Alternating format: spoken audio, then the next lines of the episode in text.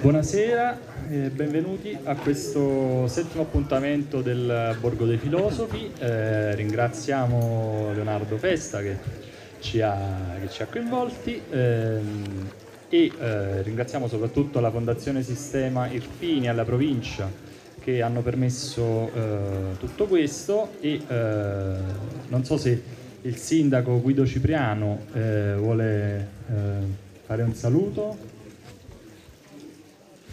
se, se vuole, se vuole può.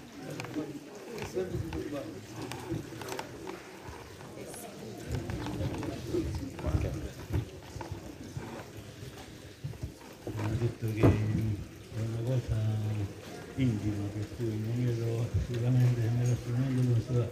Comunque la, eh, colgo l'occasione veramente per ringraziare tutti quanti voi presenti per aver scelto Rocca per questa bellissima iniziativa. E voglio salutare la dottoressa Rosanna Revoli che sta qui insieme a noi come delegata a livello personale e come delegata della provincia alla cultura.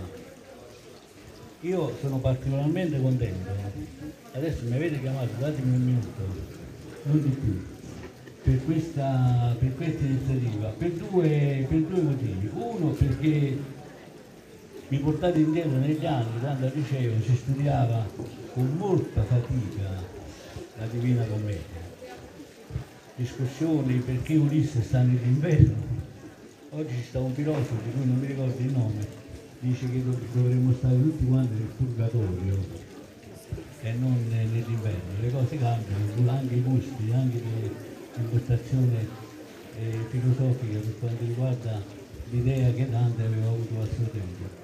E l'altro motivo è questo, ma non perché è meno importante del primo, è che stiamo, questo, questo incontro è in linea con la nostra, quando dico la nostra mi riferisco all'amministrazione comunale che io rappresento in questo momento, è in linea con la nostra progettualità sul Tantarino.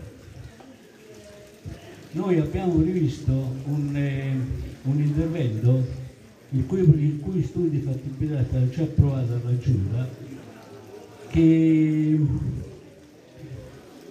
che fa, fa, in modo che Dante Alighieri non venga ricordato solo ogni 100 anni, oppure ogni 700 anni come in questo caso, ma venga ricordato nella sua interpretazione filosofica diciamo in maniera quotidiana abbiamo progettato un sentiero che abbiamo chiamato il sentiero della narrazione d'inverno dantesco a Rocca San Felice, dove tramite una rappresentazione teatrale che parte dal bosco, da un bosco comunale di Rocca San Felice di circa 100 ettari di terreno, che eh, sarebbe la selva oscura in cui Dante Alighieri inizia il suo percorso verso verso l'inverno. Lì incontra, dopo aver superato la paura e, e consigliato dai Virgilio, incontra Virgilio che lo accompagna nell'inverno dantesco. Questa rappresentazione teatrale fa in modo che i visitatori partono dalla selva oscura e arrivano al nostro lago Mefite. Che cos'è il lago Mefite? È quello che l'Enete, che Virgilio nell'Enete lo considera una delle porte vittime. Per cui quale migliore giornata per ricordare quello che stiamo facendo eh, per, eh, per, l'inverno, per l'inverno tantissimo. È chiaro che considerando la, la, la, la rappresentazione tantesca, noi in questo progetto ci siamo dati, così come che fanno un po' tutti gli artisti, no? ci siamo dati delle licenze poetiche cioè qual è la vicenda poetica? È quello di, che in questo percorso l'incontro con i personaggi che Dante Alighieri eh, indica nell'inverno noi li facciamo incontrare durante il percorso che dalla selva oscura arriva alle, alle, al lago all'inverno, all'inverno che in questo caso è la nostra io non lo so se voi avete visitato la, l'ambizione. credo che l'80% dei presenti conoscono la situazione qual è. Per cui sono particolarmente, particolarmente contento che, di questa iniziativa. Poi vorrei avvisare che su questo accavallamento il 2 ottobre eh, teniamo un altro, un altro incontro, non qui nel, al centro, ma lo teniamo direttamente sul lago Lipido, sempre, sul, sempre sul, sul, su tante, su tante riviere. Per cui io sto qua per lavorare un buon lavoro e per fare in modo, non lo so se è possibile, poiché non è, sinceramente non, non, ho, non, ho, avuto il modo di interloquire con i, gli organizzatori di questa bellissima manifestazione. Se è possibile cercare di capire essendo voi molto interessati, no, per il fatto stesso state qua e state a, a parlare di righe, se per questo concetto che io in sintesi ho, ho indicato possiamo trovare un, ehm, possiamo fare una discussione, cercare di capire se possiamo rendere più interessante, più professionale il lavoro che, che, stiamo, che stiamo facendo. Questo è tutto. Buon lavoro. Grazie al sindaco e eh, ringraziamo ovviamente anche noi il delegato alla cultura della provincia Rosanna Repole, non so se vuole fare un saluto.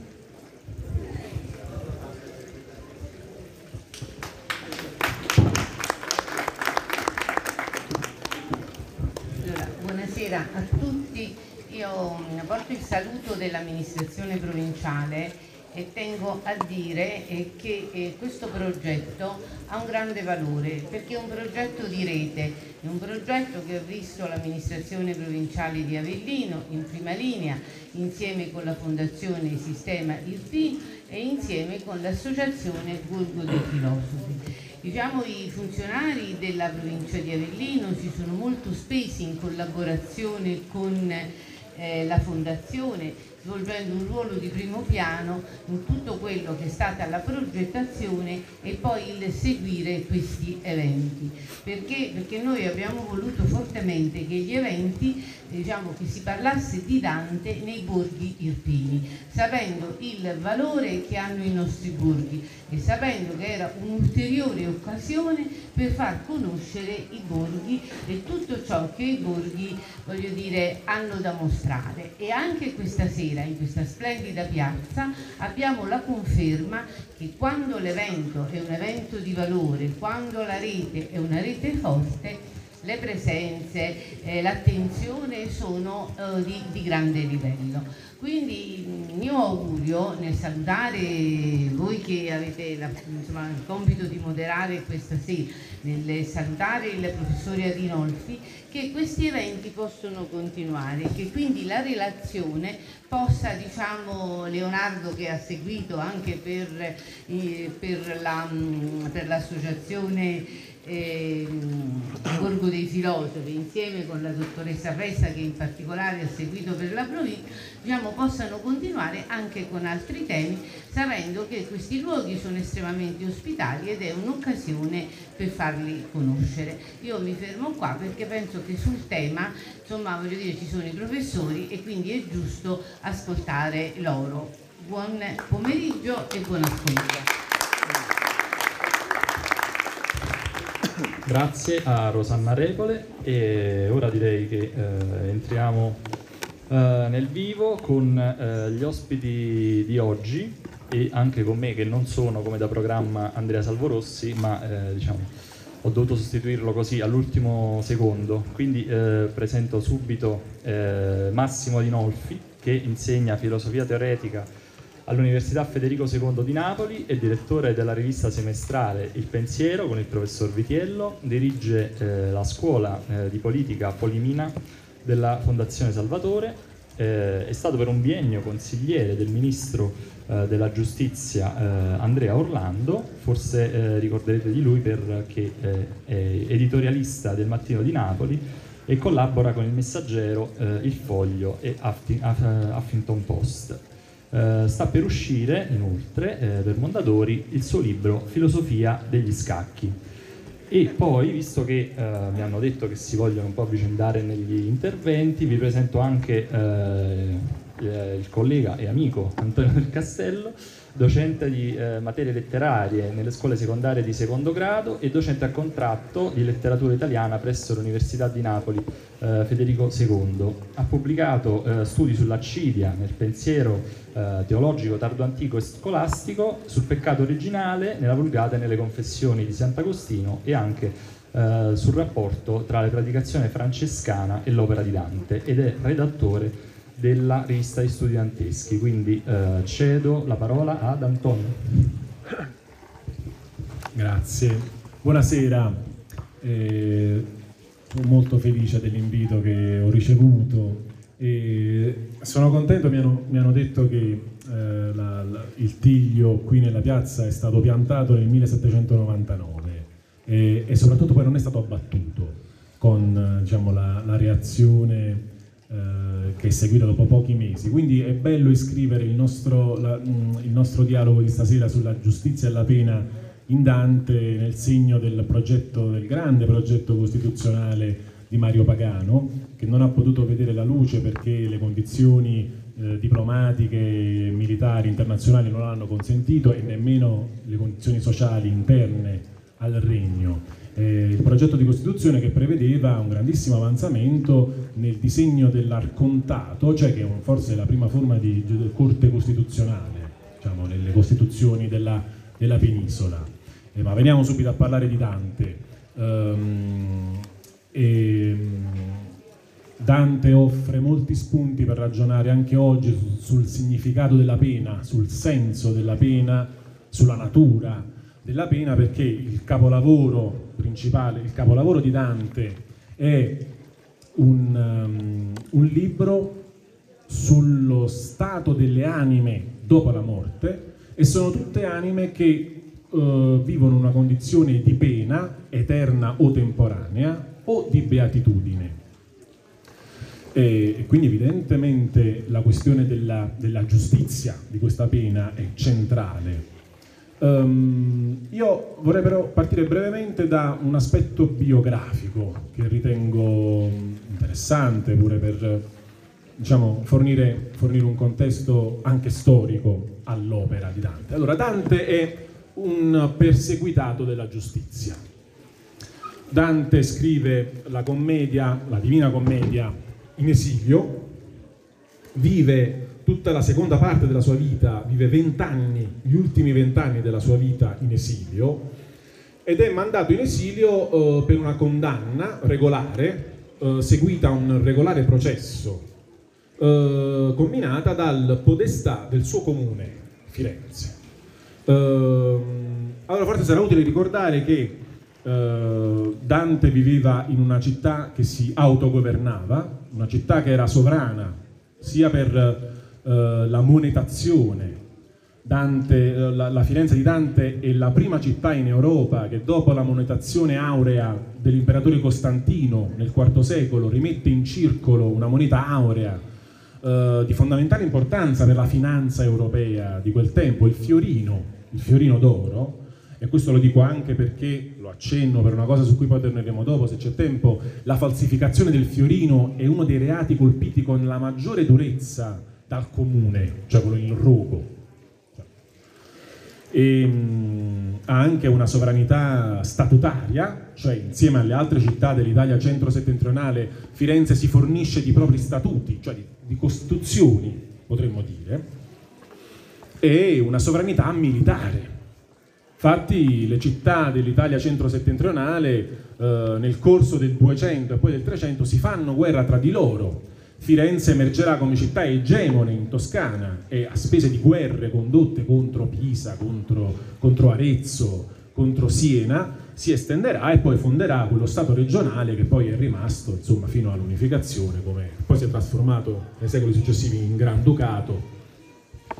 Ecco, eh, tutta questa storia comincia con la pace di Costanza negli anni 80 del XII secolo, quindi 80 anni prima che Dante nascesse la di, con la pace di Costanza l'imperatore Federico Barbarossa riconosce legalmente alle città italiane del centro-nord la sovranità in queste materie. L'epoca di Dante è l'epoca in cui il comune, come, ecco, come, come ente che incarna la sovranità, sovranità popolare, questo lo possiamo dire perché il comune in cui Dante cresce e fa politica è un, è un comune di popolo, cioè un comune il cui governo è retto dalla classe egemone, che ormai è una classe imprenditoriale, quindi come dire, di, diciamo, di uh, proprietari di imprese, di piccole diciamo, industrie, in senso paleo-industriale chiaramente, e di commerci. Quindi un governo di popolo, cioè non è un governo di nobili, è un governo retto da, uh, diciamo, dal ceto produttivo di quella che era la città più ricca, non solo dell'Italia, ma dell'Europa. Uh, l'epoca di Dante è l'epoca in cui questi, is, queste istituzioni cominciano a rivendicare il loro diritto di perseguire il crimine. Perché ecco, questa è una cosa che è necessario forse chiarire, mentre adesso è del tutto normale l'idea per cui la violazione del diritto offende le istituzioni, cioè offende il diritto stesso, poi per significato nelle istituzioni, che quindi le istituzioni pubbliche hanno il diritto di comminare la pena, di infliggere la pena uh, per tutti i tipi di reati.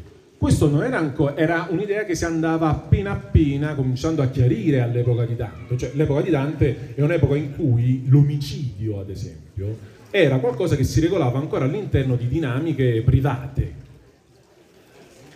A volte gli statuti regolavano diciamo, nel tentativo di contenere la violenza che si poteva innescare, la spirale di violenza che si poteva innescare a partire ecco, da un omicidio, ma in ogni caso non interveniva nelle questioni private, cioè, ecco, nel corso del 200. Anche la famosa, la, famosa eh, la tragica divisione fra Guelfi e Ghibellini a Firenze, secondo il grande cronista Dino Compagni, che fu anche diciamo, persona fondamentale del governo di Firenze alla fine del Trecento, è l'esito estremo di una faida non ricomposta da, dal, da due delle più grandi famiglie nobiliari dell'inizio del Duecento, prima che il popolo diventasse egemone nel governo di Firenze.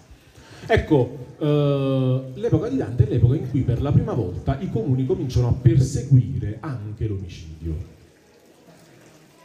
L'omicidio, ecco, al di là della composizione che magari poteva essere già avvenuta tra i privati. Magari i privati si erano messi d'accordo o rispondendo a omicidio con omicidio, secondo la legge del taglione, praticamente, oppure con un risarcimento stabilito in seguito a una trattativa. Ecco, l'epoca di Dante è l'epoca in cui per la prima volta il podestà, che è il magistrato, cioè il pubblico ufficiale incaricato anche della giustizia, per la prima volta inquisisce, assume un'autonomia di inquisizione cioè un'autonomia inquirente, al di là dei rapporti tra i privati. Questo diciamo, è il contesto in cui Dante comincia a fornire, comincia a scrivere, comincia, comincia a fare politica e poi comincia a scrivere la commedia. Però ecco, Dante ecco, è un perseguitato dalla giustizia.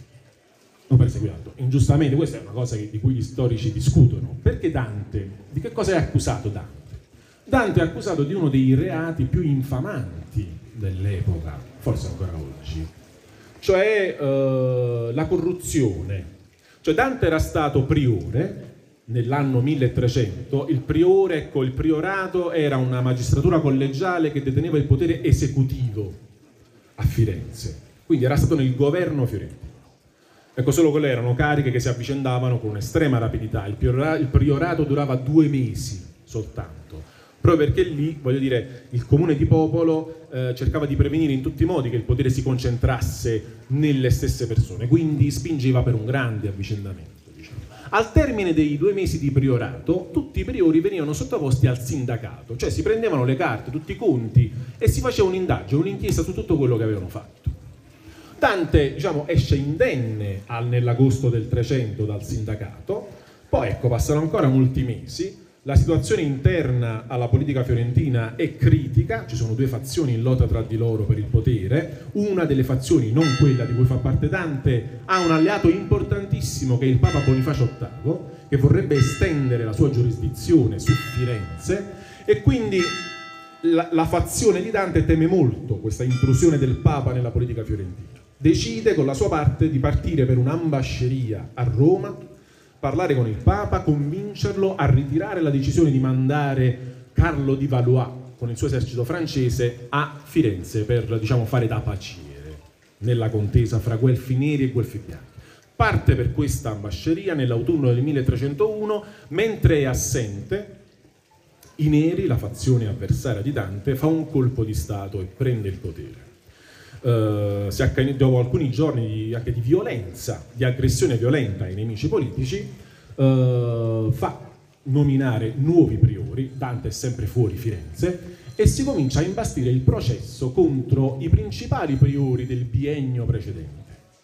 Ed è in questo contesto, con un regolare processo, eh, imbastito dal podestà, dicevo, era il magistrato che si occupava anche della giustizia inquirente, Dante viene accusato di reati gravissimi, cioè di malversazione e di appropriazione indebita di denaro pubblico.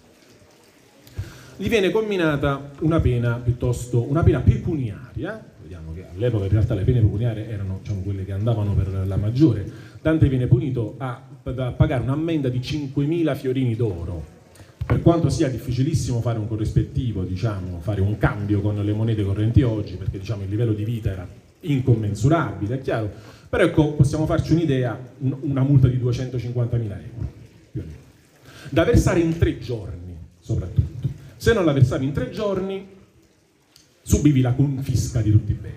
In ogni caso, anche avendo pagato l'ammenda, si era condannati al confino fuori dalla Toscana, quindi oltre l'Appennino sostanzialmente, diciamo verso, per due anni.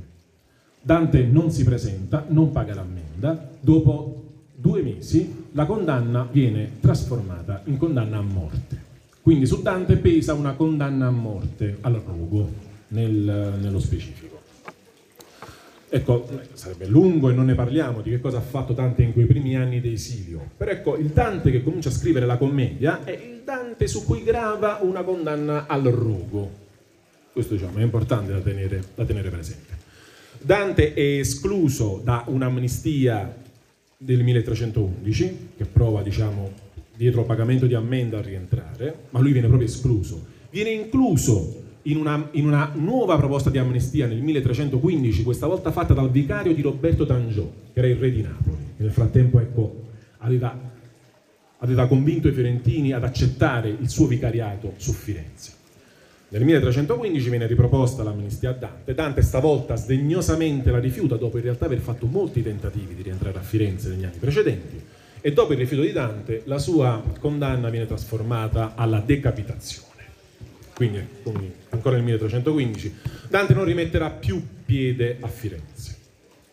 Tutta la commedia è scritta sotto il segno di una, di una condanna, di una condanna combinata dopo un regolare processo, e questo anche diciamo, nella storia del diritto penale è una cosa interessante perché per la prima volta la cacciata degli avversari politici da Firenze viene accompagnata, anzi viene giustificata con un regolare processo. Nei decenni di gravissime tensioni interne a Firenze non c'erano mai stati processi contro i nemici politici, erano stati semplicemente considerati nemici della città e quindi espulsi. Espulsi. Dante non viene condannato come nemico pubblico, ma come pubblico ufficiale corrotto. Quindi è una cosa ancora più infamante. Il reato diciamo, nei, nei codici penali dell'epoca era quello di baratteria. Tra l'altro baratteria poi è una pena che si incontra anche chi legge l'inferno dal, dal canto ventunesimo al ventitresimo, bellissimo episodio, Dante incontra quelli condannati per baratteria all'inferno. E quindi questo è il quadro da cui eh, vorrei partire, prima di cedere la parola a Massimo, diciamo, nell'ottica di, di uno scambio.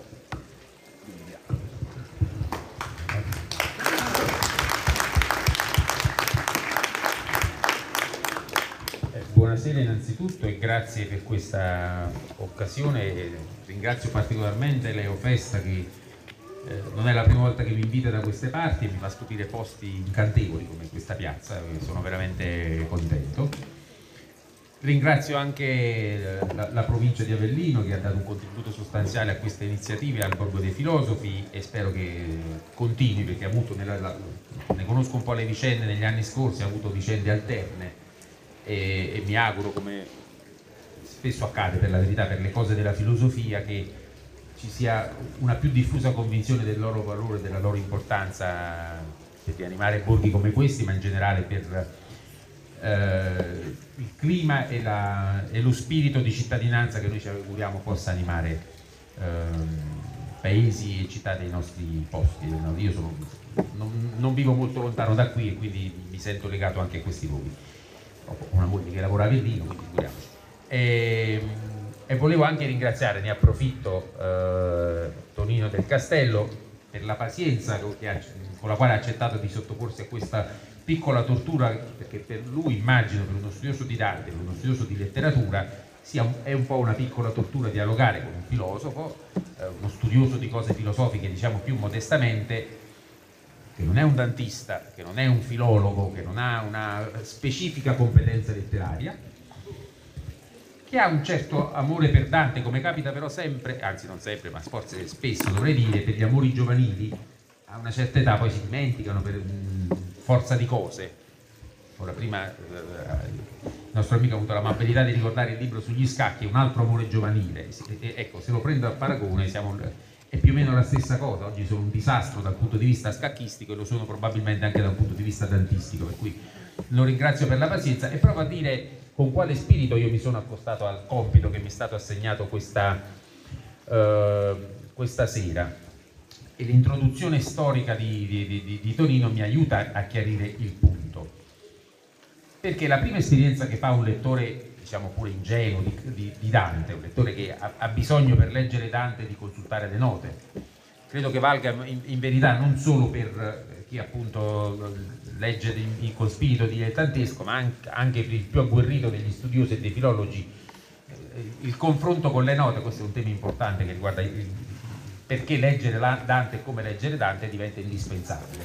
Io se prendo i promessi sposi forse ho bisogno mm, di qualche apparato di note, ma insomma se poi non le guardo le note la, mi lascio comunque prendere dalla vicenda. Nel caso di Dante è un po' più complicato e noi sperimentiamo una distanza molto più sensibile e l'introduzione storica aiuta a comprendere in fondo le ragioni di questa distanza. Ora io sono molto più rozzo eh, e molto più barbaro nella, nella, maniera di porre i problemi. E, e, direi così, se io faccio un elenco delle questioni che ci preoccupano, intorno a cui ragioniamo come cittadini o come privati, eh, delle grandi questioni del nostro tempo e eh, facciamo un elenco di cose che sono totalmente, eh, proprio lontanissime da qualunque orizzonte eh, sia riconducibile alle pagine della Divina Commedia. Cioè, non è che lì si parla di democrazia, di capitalismo, di ecologia, di esplorazione dello, dello spazio, di internet, di transizione ecologica e digitale eh, o, o, di scenari geopolitici globali, non c'è uno Stato nazionale ed è stato spiegato molto bene come appunto quelli sono gli anni in cui si costruiscono poteri pubblici più o meno somiglianti che poi alla lunga, attraverso un percorso molto lungo, porteranno alla costituzione dello Stato moderno. Quindi siamo proprio in tempi e spazi molto lontani da quelli che noi frequentiamo e ad ogni anniversario, così come così ad ogni 700 anni, come è stato detto, eh, tocca chiedersi, beh, ma allora perché torniamo a Dante? Ora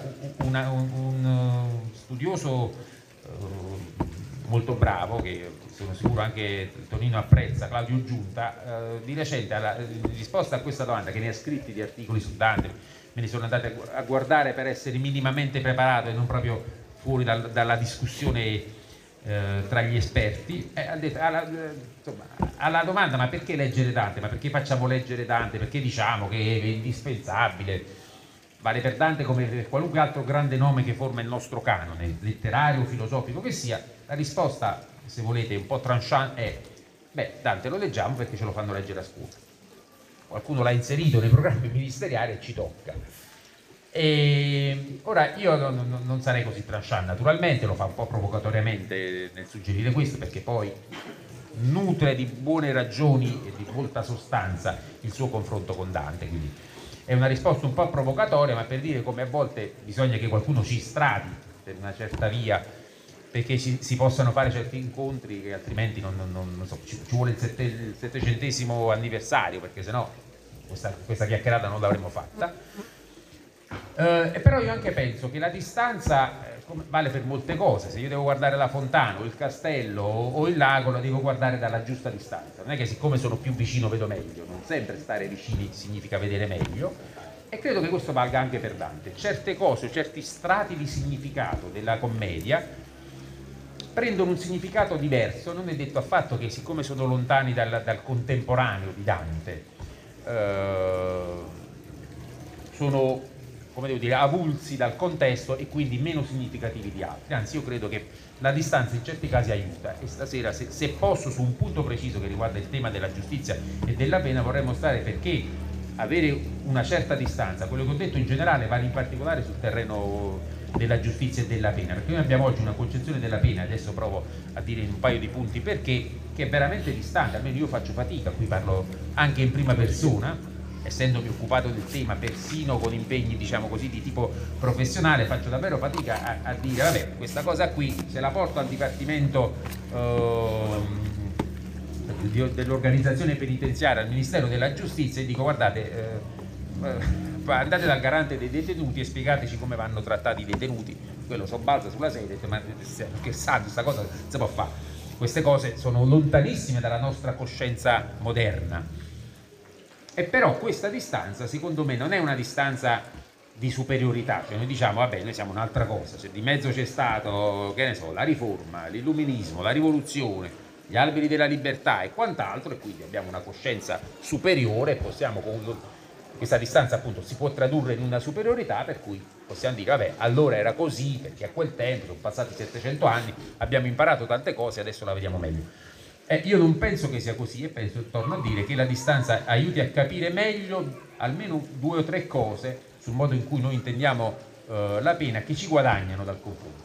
Poi dobbiamo decidere che farne naturalmente ma ci guadagnano dal, dal confronto. E a proposito di distanza c'è un'altra cosa che vi preme sottolineare, eh, ci pensavo prima entrando in questa piazza, eh, siccome trattasi di amore giovanile, non mi ricordo chi, magari qualcuno se lo ricorderà e me lo dirà, fece questa osservazione a proposito di Dante, del modo di leggere Dante, del modo in cui scrive naturalmente, e cioè che eh, quando Dante, in uno dei canti più belli per me, cioè uno di quelli di cui conservo ricordi scolastici, mettiamola così, che è il primo canto del Purgatorio, comincia l'ascesa al monte, eh, si trova in, in, una situazione degna della, della, sua penna, perché sta lasciando gli inferi, eh, ha guadagnato l'emisfero delle acque, perché la montagna del Purgatorio sorge nell'emisfero delle acque, quindi voi dovete immaginare che lui sale su una montagna che sorge in mezzo alle acque, distese oceaniche, tutto acqua intorno. E però, dice questo eminente studioso di Dante, di cui non ricordo il nome e non ho avuto il tempo di andarla a cercare, non c'è un rigo del Purgatorio in cui si fornisca questa descrizione della vista dall'altezza del monte e la distesa marina attorno.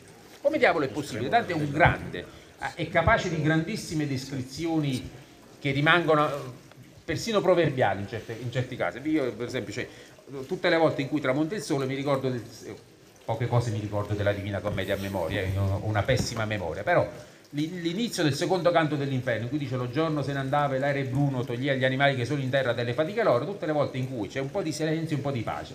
E c'è l'imbrunire, a me mi tornano in mente questi versi, è una descrizione memorabile, poi ci si innamora dei versi un po' più lirici, si capisce anche perché. Eh, ora, uno che ha questa potenza descrittiva sale sul purgatorio, può, può descrivere un, uno, uno spettacolo e invece non dedica un solo rigo a sta faccenda. E perché? Ora, non ricordo l'autore e non sono sicuro di ricordare benissimo le ragioni che adduceva, ma io la metto così, perché Dante non chiede a noi, e le cose che abbiamo ascoltato secondo me aiutano a capirlo, non chiede a noi un atteggiamento di tipo, la parola è moderna, Dante non la conosce nemmeno, ma noi la usiamo, di tipo estetico. Cioè non ci chiede di stare a guardare, di apprezzare soltanto esteticamente la Divina Commedia. Voi capite in quali faccende era affaccendato, in quali lotte si azzuffava, con condanne a morte che gli pendevano sul capa e Bonifacio Tapo, come tutti quanti noi sappiamo, non fa una bella figura nella Divina Commedia, no? E i suoi avversari politici, e lui si mette, e, e, e nella Divina Commedia sta, c'è Ulisse come è stato ricordato, ma ci sono poi anche i personaggi, c'è tutta la storia locale, fiorentina, regionale, italiana. È difficile che un lettore di Dante potesse evitare di prendere posizione leggendo questi versi era chiamato a prendere posizione. Quella di Dante è una alta, altissima e orgogliosa presa di parola che invita alla presa di posizione, non a dire quanto è bello, come noi siamo abituati a fare pensando che appunto un'opera letteraria chiede a noi un atteggiamento di questo tipo, dire quella che i filosofi chiamano una forma di differenziazione estetica, per cui a parte dalla verità noi ci interessiamo esclusivamente della questione bello o, falso, bello o brutto. Non si può fare questa operazione con la Divina Commedia, mettere da parte la verità e quindi anche lo sfondo delle lotte politiche, il papato, l'impero, eccetera, eccetera, e, e, accontentarsi di apprezzare appunto il verso che citavo prima, che a me piace tanto, che tocca le, le mie corde, la mia sensibilità, ma che io appunto quando faccio così non, non, non leggo da studioso, non, come devo dire, non mi metto all'altezza delle ambizioni che Dante aveva con la Divina Commedia. Perché Dante con la Divina Commedia, come ho detto prima, in una sola parola, prendeva posizione. E quindi chiede a noi di fare grosso modo, chiede al suo lettore, certamente al suo lettore trecentesco, di fare altrettanto, di prendere posizioni, di litigare se possibile diciamo così, o di schierarsi, perché Dante era uomo che si schierava, che si è schierato per tutta la vita pagando neanche le conseguenze e che a noi chiede in certa misura almeno di schierarsi. Ed è perciò che io vorrei trattare, ecco, io eh, ho presente per ragioni anche qui scolastiche letture che in certo modo si sono persino incancrenite e che ci invitano a estrarre, come ho fatto io scorrettamente, eh, servendomi della mia piccola memoria, singoli pezzettini della Divina Commedia, noi, possiamo, ce la fanno leggere a scuola, ma ce la fanno leggere tutto. E quali canti ci fanno leggere in genere? Certo, canti che sono istruttivi per comprendere, che ne so, l'architettura complessiva eh, delle cantiche, la, la distribuzione dei dannati, cose di questo genere, ma poi canti che sono un po' più vicini alla nostra sensibilità moderna, un po' romantica eh, e via così, ma non i canti troppo complicati dal punto di vista dottrinale, troppo pesanti dal punto di vista, io dico dottrinale per intendere la dottrina teologica, ma pure quella astronomica. Ecco, quando ero ragazzo mi entusiasmavano le, le, parti in cui Dante spiegava dove stavano le stelle, il sole, cioè, adesso per me, non dico che sono diventate arabo, non mi ricordo più niente, faccio una fatica terribile a leggere quei versi, ne ho fatto esperienza pr prima di venire qui, perché noi facciamo un'operazione di estrazione, ci prendiamo le cose che ci sono un po' più familiari e lasciamo perdere il resto. È un'operazione, ripeto, scorretta e io sono figlio di lettori in cui ti dicevano quando è poeta non è filosofo, quando è filosofo non è poeta, che è l'ultima cosa che Dante avrebbe voluto sentirsi dire. L'ultima cosa che Dante avrebbe voluto sentirsi dire ed è la via breve, diciamo così, la via più facile che noi abbiamo, che forse è bene percorrere quando si comincia a leggere Dante, ma che dovremmo provare a superare per capire che Dante è filosofo. Gentile diceva che è il primo filosofo italiano, se non altro perché scrive in volgare, prima San Tommaso non scriveva in volgare, invece Dante scrive in, in volgare, quindi è il padre della lingua del sì, il padre della lingua italiana, ma è pure in certa misura almeno il padre della filosofia italiana. E sulla questione della pena, però me la riservo per un... Ho guardato l'ora, tu sebbene ti abbiano messo qui solo ieri sera, sappi che mi puoi interrompere in qualche momento. Eh, ecco, sulla questione della pena, eh, lì ne va di eh, temi che con parolone direi hanno rilievo metafisico, perché non si tratta semplicemente di regolare due conti, diciamo così, o di soddisfare certe istanze morali, ma sono questioni di rilevanza, oso dire, metafisica, che perciò chiedono al metafisico, cioè al filosofo che si occupa di queste cose, di prendere posizione, di non accontentarsi appunto di rimanerne impressionato, in qualunque modo si voglia intendere la cosa.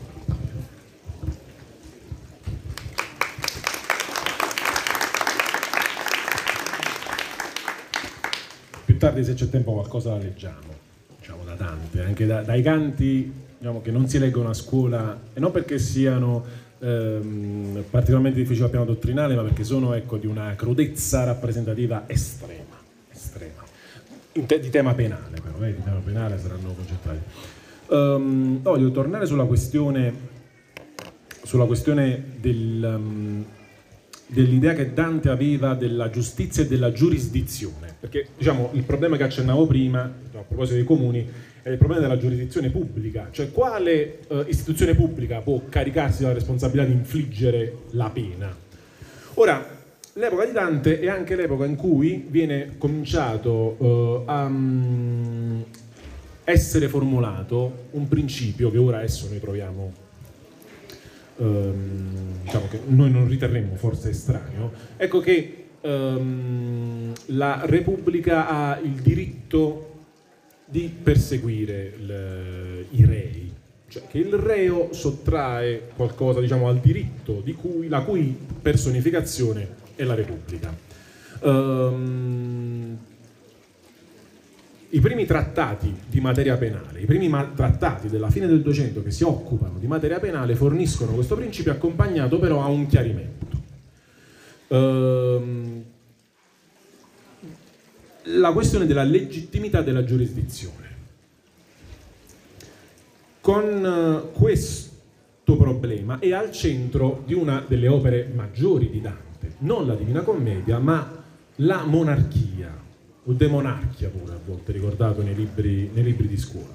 Un trattato molto importante in cui Dante um, dimostra la necessità di una monarchia universale, cioè di una giurisdizione universale in realtà, contro ai tentativi particolaristici delle città nelle regioni che lui conosceva più da vicino, cioè dell'Italia centro-settentrionale, ma anche dai tentativi particolaristici di quella che poi sarebbe stata la più grande monarchia dei secoli successivi, cioè il Regno di Francia.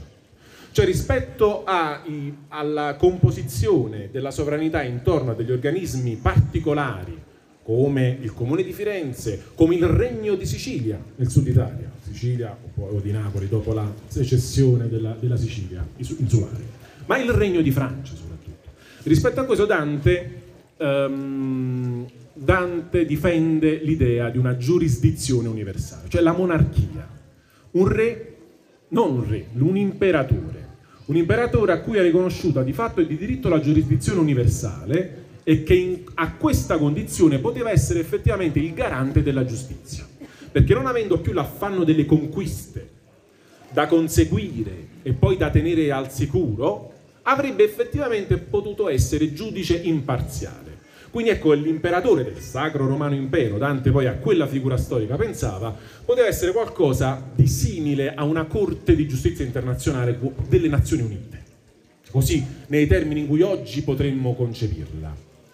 Uh, la questione dell'impero è fondamentale per una cosa di decisiva importanza per la storia umana dalla prospettiva di un cristiano, quale è Dante. Cioè se l'episodio centrale della storia umana nell'ottica cristiana è la redenzione e quindi la morte di Cristo, l'incarnazione e la morte di, Cristo, che redime, ecco quindi ecco riscatta anche in termini giuridici, perché la redenzione è un atto giuridico di redenzione dello schiavo, praticamente. L'umanità schiava del peccato, dopo il peccato, dopo la colpa originale, poteva essere riscattata in realtà soltanto da Dio stesso. Cioè nel senso che nella finitezza nessun essere umano, nemmeno la collettività umana, poteva riscattare l'offesa infinita che era stata inflitta a Dio con la ribellione dei progenitori. In Adamo ed Eva tutta l'umanità pecca, un'offesa infinita che può essere compensata in, una, ecco, in un'idea di giustizia per cui ecco, si crea un medio tra guadagno e perdita tra la perdita inflitta e il guadagno quindi che deve risarcire, quindi può essere soltanto ripagata soltanto da Dio stesso. E per questo Dio si incarna e quindi paga Lui per tutta l'umanità. Perché questo potesse essere un atto di giustizia, questa condanna a morte doveva essere combinata da un'autorità che aveva effettivamente la giurisdizione territoriale su tutta l'umanità però. Perché se è tutta l'umanità che ha peccato in Adamo ed Eva, soltanto una giurisdizione che avesse, soltanto un potere secolare che avesse la giurisdizione su tutta l'umanità poteva um, com- infliggere la pena secondo il diritto e non secondo l'abuso.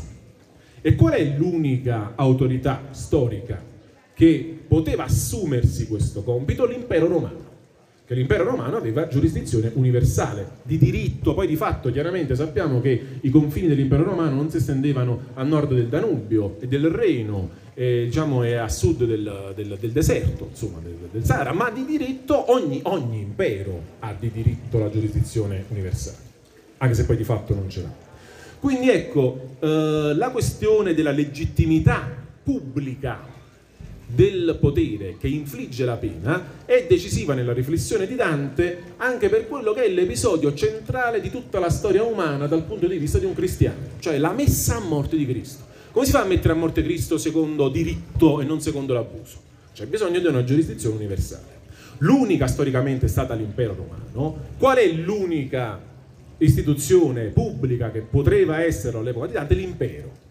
Dante e, su Dante pesa una condanna a morte inflitta ecco, da una giurisdizione territoriale particolare, particolarissima, quella della città di Firenze, che poi estende la sua giurisdizione anche al contado e comincia a estendersi anche sui dintorni. Però ecco, il problema per Dante è cocente, cioè quello di una giurisdizione pubblica. Per questo, ehm, diciamo, e tutto sommato io credo che nella sua immaginazione, nella sua concezione della commedia, e lì la giurisdizione nell'oltremondo è quella divina. Cioè quindi in qualche modo Dante nella Divina Commedia fornisce un esempio di straordinaria giurisdizione pubblica, potremmo dire tra virgolette, universale chiaramente non terrestre perché è chiaro che le pertiene la dimensione dell'eternità, non più quella del tempo e della storia. Quale però è, come dire, la prefigurazione interna della giurisdizione eterna di Dio? L'impero. Quindi ecco, quando noi leggiamo le pene, le pene inflitte ai dannati e anche alle anime purganti del purgatorio, tra l'altro, ecco, diciamo brevemente, l'unica differenza tra le pene che subiscono i dannati, anzi le sole due differenze che su, tra le pene che subiscono i dannati e quelle che invece espiano le anime purganti è solo la durata. Anche se è proprio parlare di durata, perché quella eterna non è manco una durata, è l'eternità, quindi qualcosa soggetta al tempo, non più soggetto al tempo. Però l'infamia, la pena infernale è una pena infamante, la pena purgatoriale non è infamante, perché ecco una purificazione temporanea, il resto... Eh, Dante su questo non è preciso, ma noi abbiamo ragione di immaginare che eh, la, la, pena purgatoriale abbia una durata eh, graduata sulla singola persona. Noi conosciamo il caso di Stazio, il grande poeta che Dante incontra nella cornice degli avari e dei prodighi. Noi sappiamo che Stazio, che era, si era convertito al cristianesimo e si era battezzato, però aveva tenuto la sua fede nascosta aveva continuato a simulare il paganesimo. E per questa sua diciamo poco fervore si è guadagnato 400 anni nella cornice degli arcidiezi che però sconta, poi passa a quella successiva, il suo vizio peggiore, la prodigalità, cioè la vanità legata alla liberalità, e anche lì si fa un bel po' di secoli, perché poi quando Dante e Virgilio nell'anno 1300 eh, scalano la montagna del Purgatorio, Stazio ha appena terminato di scontare e quindi può accedere al paradiso. Quindi diciamo una pena di 1300 anni. 1300 anni. Ecco però le altre. Questo voglio dire perché l'idea della durata della pena come elemento pertinente e razionalmente graduabile è invece un'acquisizione moderna. Cioè è soltanto con i sistemi penitenziari 7 ottocenteschi che la durata diventa un elemento pertinente. Cioè tu per il tuo reato ti fai 3 anni, tu te ne fai 20 o 25. Questo all'epoca di Dante era impossibile anche perché il, la detenzione che pure esisteva all'epoca di Dante non era affatto sistematica come quella moderna e aveva altri scopi. Cioè all'epoca di Dante si, chiude, si chiudeva in prigione in attesa del processo, quindi per evitare che l'imputato scappasse, quindi una custodia cautelare in carcere, questa era una forma conosciuta. Oppure eh, si incarcerava in attesa di un riscatto, questo però ecco con, in caso di guerre, in caso di guerre oppure si condannava alla prigione come preludio alla morte. È il caso di Ugolino, che tutti voi conoscete. Cioè Ugolino viene rinchiuso nella torre a Pisa e lì viene condannato a morire di fame, nel racconto di Dante anche insieme ai figli. Anche perché nel Medioevo non c'erano carceri costruite con la Uh, non c'erano carceri costruite con, um, diciamo, con l'idea di suddividere, di, di distribuire i, i, condannati alla detenzione. Di solito si utilizzavano segrete, sotterranei o torri per la detenzione. L'unica forma secoli, nel secolo in cui vive Dante di una detenzione che aveva l'obiettivo di portare al ravvedimento del detenuto era in realtà quella combinata dalla, non dalla giustizia secolare, ma dalla Santa Inquisizione. La Santa Inquisizione che nasce sotto il papato di Gregorio IX, negli anni 30 del 200, e che già era attiva, praticata dai domenicani, poi a un certo punto anche dai francescani, e quella forse nell'epoca di Dante era l'unica detenzione a tempo che mirava al rav- ravvedimento. Se questo ravvedimento non c'era, il condannato veniva affidato al braccio secolare che lo torturava, lo suppliziava e lo mandava a morte. Come il caso di Dolcino da Novara, frate apostolico di, che si incontra anche nella commedia, personaggio che si incontra nella commedia, e di cui un commentatore alla commedia, benvenuto da Ilvola, racconta con molti dettagli il terribile supplizio a cui fu sottoposto dalla giustizia secolare. Quindi ecco, in qualche modo l'idea dell'oltremondo come carcere, e del resto Dante lo chiama carcere, l'inferno, questo cieco carcere, dice Cavalcanti Cavalcanti, tu vai per questo cieco carcere. Ecco una metafora che in realtà è collegata all'inferno fin dalla prima lettera di Pietro, dell'Apostolo Pietro, che è una delle prime menzioni nel Nuovo Testamento all'inferno, così come lo intendiamo noi. Pietro racconta che Cristo, dopo la sua morte, scende a predicare nel carcere Ecco, quindi ecco, il carcere è, dire, è, una metafora per l'inferno fin dalle prime apparizioni nel Nuovo Testamento, ma nella realtà il carcere non esisteva chiaramente, ci sono stati molti studi, il carcere è un'invenzione moderna come struttura, tota-, come istituzione totale chiaramente.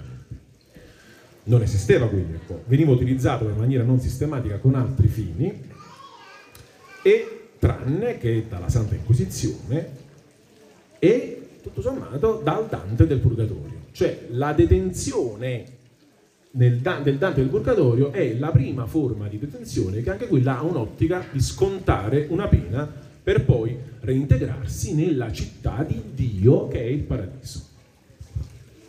Mentre invece l'eternità della pena nell'inferno, ecco, ha una ragione teologica che va chiarita, cioè non può essere, diciamo, comparata con, nemmeno con il fine pena mano dei sistemi giudiziari eh, contemporanei, per quelli che c'erano, perché in realtà l'eternità della pena è legata al fatto che l'anima dannata, essendo morta senza il pentimento, ha eternato la sua volontà negativa.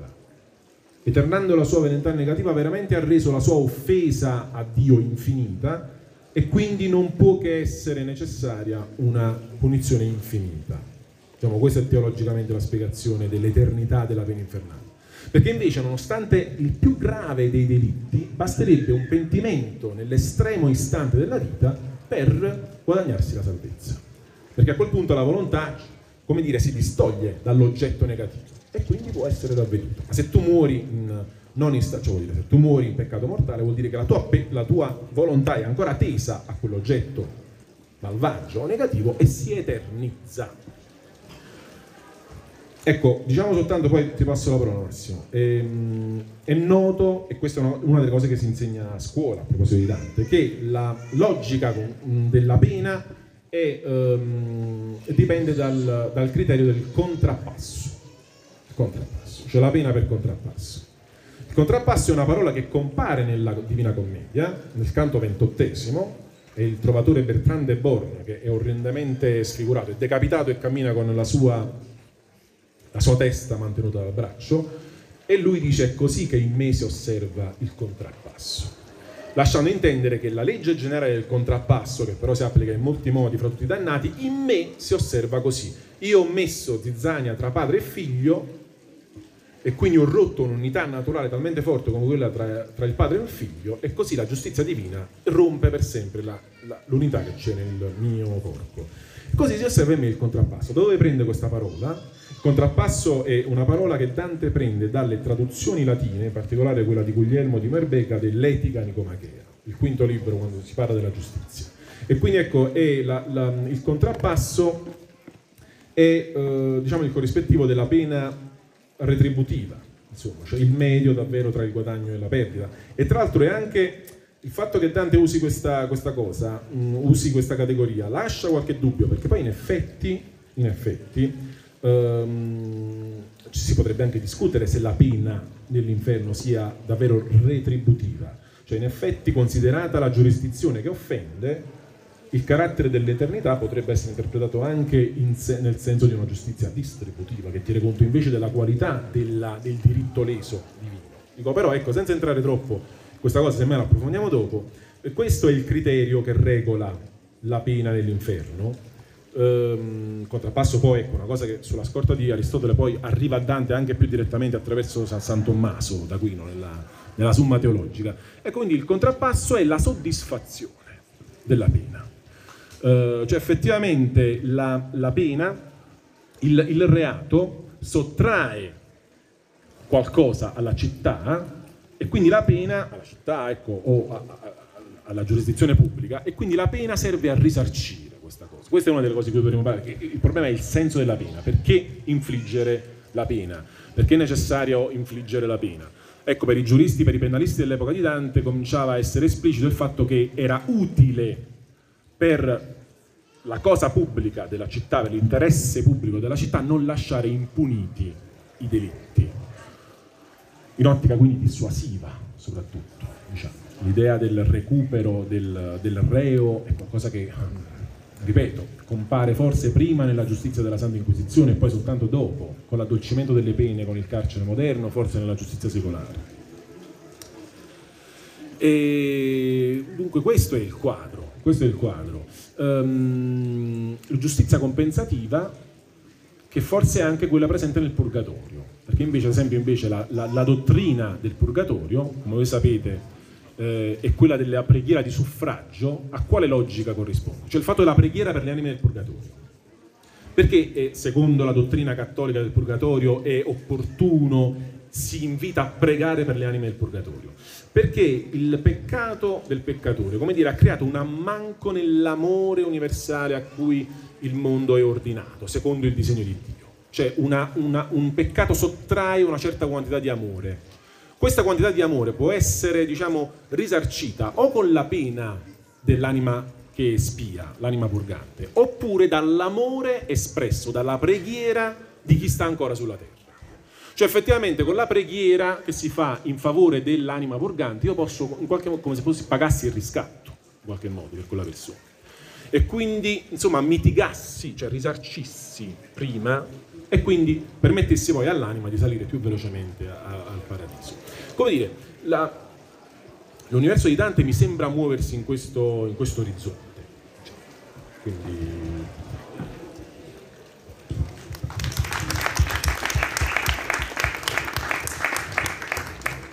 E grazie perché le cose che ora proverò a dire penso insistano su alcuni dei punti che hai richiamato e che consentono di misurare la distanza di cui parlavo prima.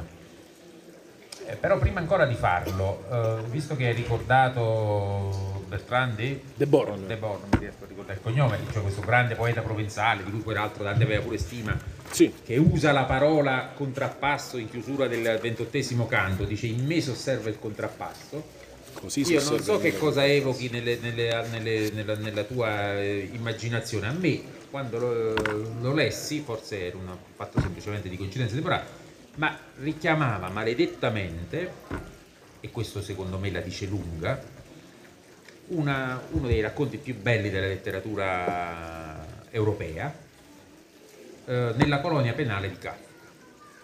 Perché nella colonia penale di Kafka c'è un ufficiale che spiega al visitatore l'uso di una strana macchina con la quale vengono puniti eh, coloro i quali hanno commesso delle infrazioni, eccetera, eccetera. Questa macchina scrive letteralmente, attraverso un sistema di pulegge, aghi, una, una roba molto complicata, un meccanismo te- terribile e chiaramente torturatore, scrive direttamente sulla pelle, sulla pelle, non scrive, inscrive, incide statua sulla pelle del condannato il precetto, la norma che è stata violata e per cui appunto viene punito. Poi la, la, la crudeltà fa sì che eh, questa forma di supplizio debba durare, mi pare, 12 ore fino alla morte e solamente nel momento in cui muore il condannato riesce a leggere la frase che viene incisa sul suo corpo e che gli rivela la verità, cioè perché è condannato a morte e muore. Mentre lo sa, muore e lo si osserva in lui, nel condannato stesso, proprio come Bertrand dice, in me si osserva il contrappasso, cioè tu vedi me che ho la testa tra le mani e siccome io ho seminato discordia, siccome io ho seminato zizzania, come io ho diviso, così vengo diviso. È, è molto istruttivo perché ovviamente eh, almeno dal mio punto di vista, perché ci mostra la distanza di cui parlavo prima, nessuno eh, può, immaginare che in un qualunque sistema penale moderno, ma nemmeno antico, per manco l'Inquisizione è arrivata a sofisticatezze di, simili, diciamo così, a crudeltà così efferate, nessuno può immaginare che si, si possa accogliere un, una modalità di punizione di questo tipo. Che però, qui è, se volete, la, la, la, interpreta alla lettera il contrappasso. Cioè questa idea per cui tu debba risarcire il danno, per cui tu quanto hai tolto, tanto ti viene tolto, questa idea che è il nucleo fondamentale del diritto penale, sopra il quale poi appunto l'evoluzione ha fatto sì che i giuristi lungo i secoli abbiano cercato di lavorare no? per, per, aggiungere significati alla pena, ma questo è il nucleo fondamentale, lo si capisce benissimo se la traduciamo nella formula più banale dello lo Iustalioni si dice occhio per occhio, dente per dente, hai tolto un occhio ti tolgo un occhio, hai tolto un dente ti tolgo un dente, se hai ammazzato devi morire. Problema di chi debba poi condannare a morte, ma lo si capisce benissimo, è ancora Kant nella metafisica dei costumi, siamo, Kant è in certo modo la coscienza morale moderna. Pure le, le, nostre mamme quando ci dicevano fai i compiti, perché devi fare? Perché devi farli, quello è il tuo dovere, poi vediamo perché, per come, intanto falli. Devi farli perché questo è il tuo dovere incondizionato, non è subordinato ad altro, non, non ci sono altre ragioni per cui tu debba farlo, quello è il tuo dovere. Questo, e Kant stesso diceva la formula dell'imperativo categorico, ma l'ho inventata io, ma non ho fatto altro che mettere a giorno una verità che è nelle nostre coscienze morali cristiane, perché tutti quanti noi pensiamo che appunto certe cose vanno fatte perché è giusto farle.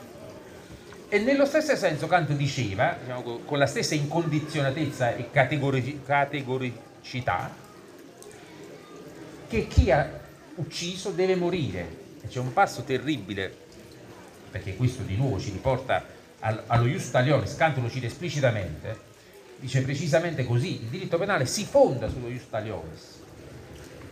E c'è un passo in cui Kant dice se anche una società decidesse di sciogliersi per qualunque ragione e rimanesse un ultimo condannato a morte nelle carceri, prima di sciogliersi dovrebbero eseguire la condanna capitale. Dovrebbero farlo per un senso di giustizia, una giustizia che non può essere subordinata a null'altro, a nessun altro fine, perché vale questo principio che se hai pagato devi morire, che se hai ucciso devi morire. Oppure io posso tradurre un po' più genericamente in riferimento ad altre tipologie, se hai pagato devi pagare. E si capisce benissimo, e, e, e anzi se io provassi a chiedere ma perché? Se hai pagato devo pagare, facciamo finta che io nunca oh, mi, mi, trovo a, a, parlare con un marziano, il quale nulla sa dei nostri sistemi penali, non conosce la nostra idea di giustizia e di fronte alla formulazione di questo principio, che se hai pagato devi pagare a tua volta, dice ma perché? Che me ne viene? Cioè che cosa si, si, si guadagna dal fatto? Nietzsche si domandava così, ma scusate, ma se uno commette un torto, colpevole di una qualche infrazione, eccetera, eccetera, per quale motivo gli infliggiamo sofferenza fisica? In che senso il torto viene riparato da una sofferenza? Questo capita a tutti i dannati della Divina Commedia, quali soffrono, hanno il corpo apposta per soffrirmi, vi voglio di dire così, in maniera... Perché se io commetto un torto, la, la cosa eh, soddisfa immediatamente, la parola soddisfazione è molto significativa, secondo me quella che usava prima Tonino, soddisfa immediatamente il nostro senso di giustizia, quello ha, ha, ha, eh, ha sbagliato deve pagare. E però non è che sia chiarissimo perché. Non a caso quando succede un delitto intervistano le persone, le parenti, i parenti della vittima, la vittima chiede giustizia poi aggiunge sempre, e quindi non è che poi gli domandi, cioè, sempre il giornalista che domanda ma, ma perdoneresti se, eccetera, eccetera, domande diciamo così, frutto de, della, della, sapienza televisiva più che altro, non, non di altro, diciamo così. Ma la, la, tendenzialmente la risposta è sempre io voglio prima giustizia, anche se mai mi verrà restituita la persona che ho perduto hanno ammazzato mio figlio, voglio giustizia, ma non è che grazie alla giustizia mi restituiscono mio figlio, quindi il risarcimento non è che sia chiarissimo in che senso venga effettivamente eh, compiuto. Questa non solo, ma credo che, ed è un altro punto che volevo sottolineare, credo che si senta, almeno io sto cercando di fare in modo che si senta che in questo, in questa idea di giustizia, che ripeto è, nostra, è tuttora la nostra idea di giustizia, poi guardiamo i sistemi penali e che cosa dicono i giuristi e i filosofi della pena, ma in questa idea di giustizia si sente dietro, dentro la giustizia un grano di vendetta. Così come mi permetto di aggiungere, dentro la vendetta si sente un grano di giustizia. In fondo che cos'è la vendetta? È la, è la modalità del farsi giustizia da soli qualcuno mi ammazza mio figlio, io piglio, voglio sapere ragioni, non è che aspetto i poteri pubblici che metteranno secoli per costituirsi e per porre una distanza tra me e l'assassino, vado lì e faccio quello che devo fare. Mi vendico, ma mi vendico nel senso che mi, fa, fa, mi faccio giustizia. Chi si vendica la mette così, io mi faccio giustizia. Si sente dentro la volontà vendicatrice un'esigenza di giustizia e si sente dentro l'esigenza di giustizia una volontà vendicatrice, cioè una specie di ah sì, tu hai ucciso e allora devi morire. Se ve la dico così, la stessa cosa la sentite anche voi, credo. Non è facile separare giustizia da vendetta e non è facile perché stanno dentro questa stretta idea che però è, è, è, come devo dire, è imparentata essenzialmente con l'idea di giustizia che noi abbiamo, che è una qualche uguaglianza che deve essere ripristinata un qualche diritto che deve essere ristabilito. E ora noi abbiamo ancora, siamo ancora legati e, e, e in molte delle cose che noi facciamo, noi possiamo appunto disquisire come filosofi, però poi qualcuno se mi frega il portafoglio, ah sì, immaginate che qualcuno mi frega il portafoglio, io ho la possibilità un attimo dopo di fregarlo a lui.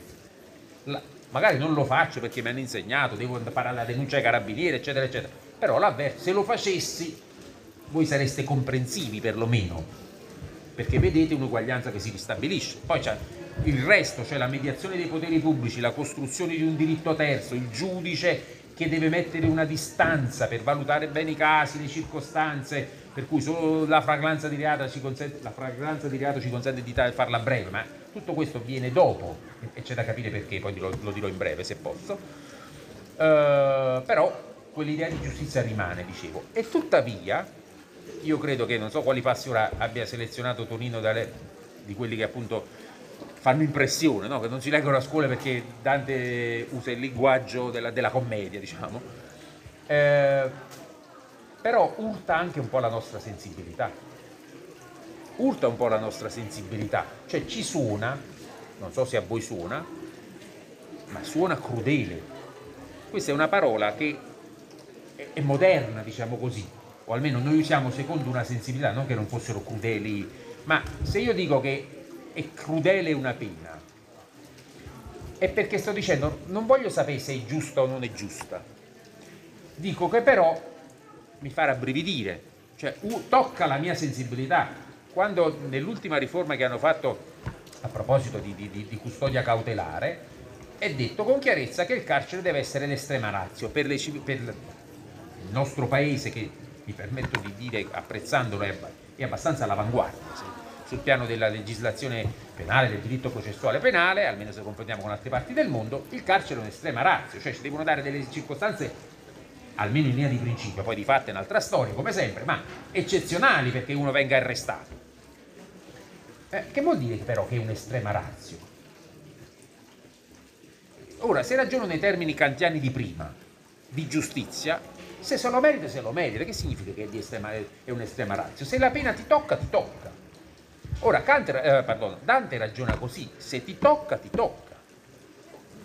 Se tu hai, hai commesso, se tu sei lussurioso, Paolo e Francesco sono stati travolti dal vento delle passioni e saranno travolti dal vento, secondo la legge del contrappasso, saranno travolti dalla bufera infernale.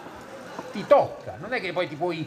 Certo, il, il pellegrino Dante si può impietosire, diciamo così, e commuoverci poeticamente. Ma la bellezza della commozione di Dante quando vede e Francesco dipende proprio dall'inflessibilità contro la quale urta il suo sentimento. E quell'inflessibilità non è toccata, cioè non è che, non si, può, non è che si può dire, vabbè, come estrema razza, proprio cioè, usiamo, facciamoli trasportare dal vento infernale, no. Mentre invece noi attingiamo ad una sensibilità con la quale vorremmo che si potesse attenuare, diciamo così, l'inflessibilità della giustizia. la civiltà giuridica figlia dell'illuminismo, diciamo, liberale, va, con un'accezione molto ampia della parola, che ora non sto eh, a dettagliare, pone una questione di sensibilità che, come devo dire, eh, esce fuori dalle maglie della giustizia. E poi un'altra questione a proposito di funzione della pena, definire, userei questa espressione che è forse del maggior filosofo del diritto penale che abbiamo in Italia, che si chiama Luigi Ferraioli, di minimizzazione della violenza. Eh, un'opera importante che si chiama Principia Iuris, Ferraioli dà questa giustificazione della pena, cioè per quale motivo uno Stato può ricorrere alla pena.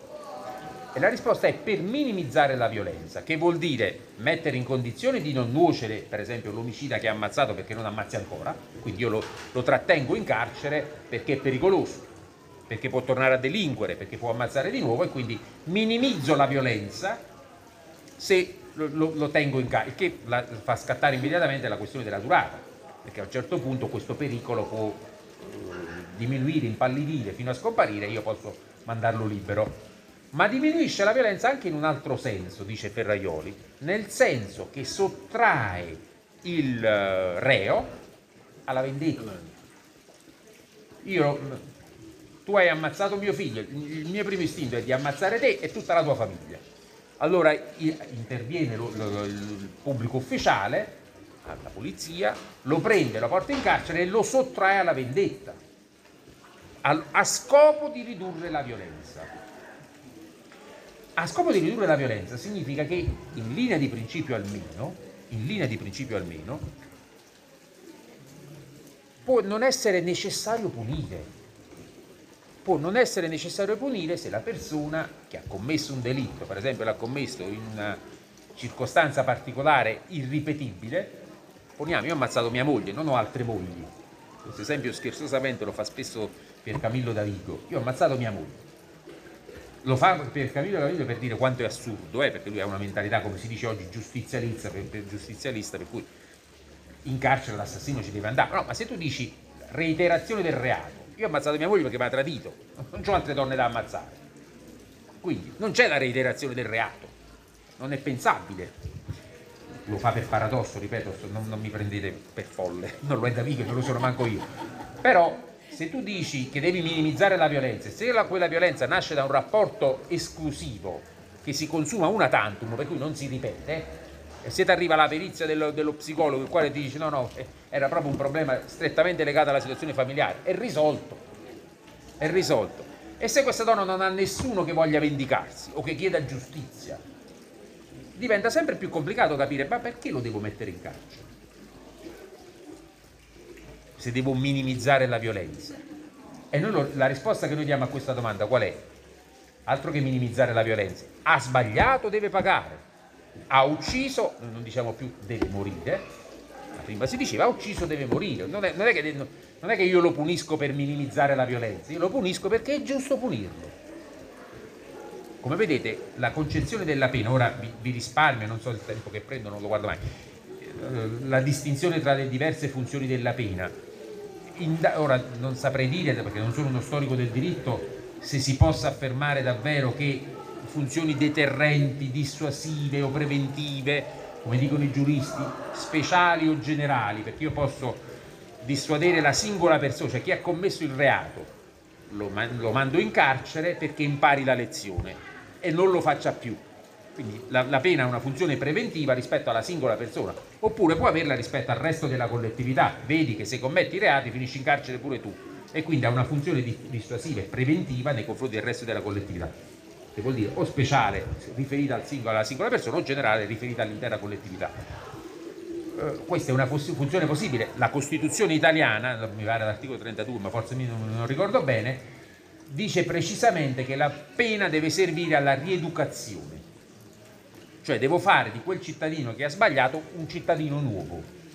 Questa cosa a Kant non piaceva peraltro, perché sembra strumentalizzare la persona la quale deve essere appunto punita solamente ad un altro fine, che non è strettamente di nuovo la retribuzione che spetta in termini penali a chi ha commesso un, un delitto. La, la concezione della pena si è dunque differenziata ed è è entrato in campo, finisco qui, poi il resto lo dico se posso dopo, se abbiamo tempo, non ho proprio idea. Ehm, nella sensibilità moderna è entrato un discorso del tutto sconosciuto eh, ai tempi di Dante, ma anche solo fino a 100-150 anni fa, di tipo abolizionistico. Eh, prima il, sindaco diceva che non si ricorda quale filosofo eh, si è immaginato che noi, dopo la, insomma, che non ci sarà l'inferno ma solo il purgatorio. Manco un filosofo, un teologo, si chiama forse il maggior teologo cattolico del XX secolo, si, chiama Hans, si chiamava Hans Urs von Balthasar, ha scritto, suscitando scandalo, che l'inferno esiste, perché ci sono troppe attestazioni non solo nelle lettere, ma pure la Gehenna, nella Bibbia, eccetera, eccetera, però può essere vuoto. Può essere che non ci finisce nessuno, perché tu, noi non possiamo sapere se, come appunto Dante chiede, che ci si penta almeno all'ultimo minuto, poi il pentimento può essere tardivo, però ti viene riconosciuto, magari tutti coloro da Hitler in giù che hanno commesso le peggiori efferatezze si sono pentiti nell'ultimo istante io ricordo molto l'impressione che mi fece Huygens, fisico, grande fisico seicentesco, il quale in punto di morte alla domanda ti penti rispose no, io credo, ah, credi in Dio? Lui rispose no, credo solo che 2 più 2 fa 4. Un po' esagerato questo. Huygens era un matematico tosto, diciamo. Però magari in cuor suo, dopo aver detto queste parole, un attimo dopo si è pentito, persino di aver detto queste parole. Questa ipotesi è sempre possibile e von Balthasar diceva, per esempio, l'inferno può essere vuoto.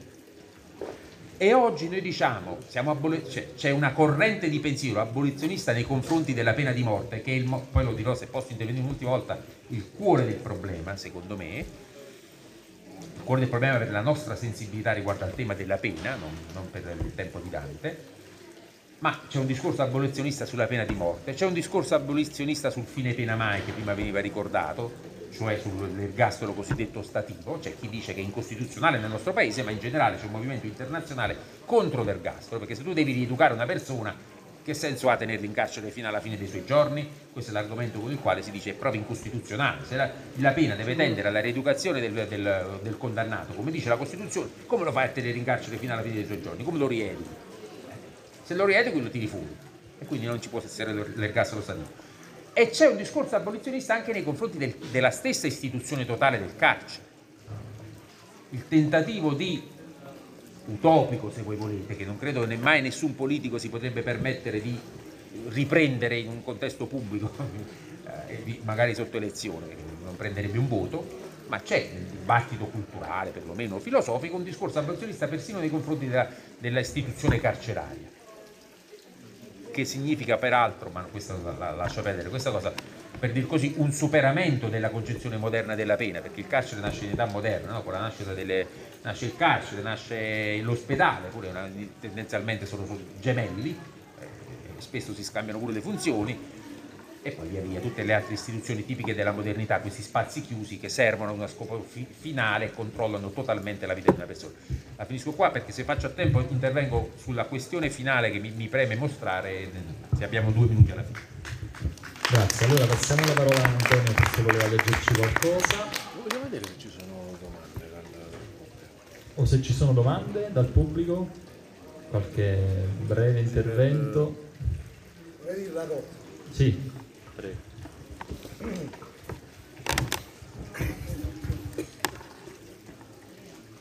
Diciamo intanto che eh, partendo da così lontano, da 700 anni, stiamo parlando di oggi, quindi la distanza temporale non è affatto una distanza di valori, di contenuti, di, del resto pensandoci Don Verrante di Manzoni penso che sia il più attuale oggi contro i Novax perché continuando a dire che non c'è stata la peste, morì come un eroe del metaspasio.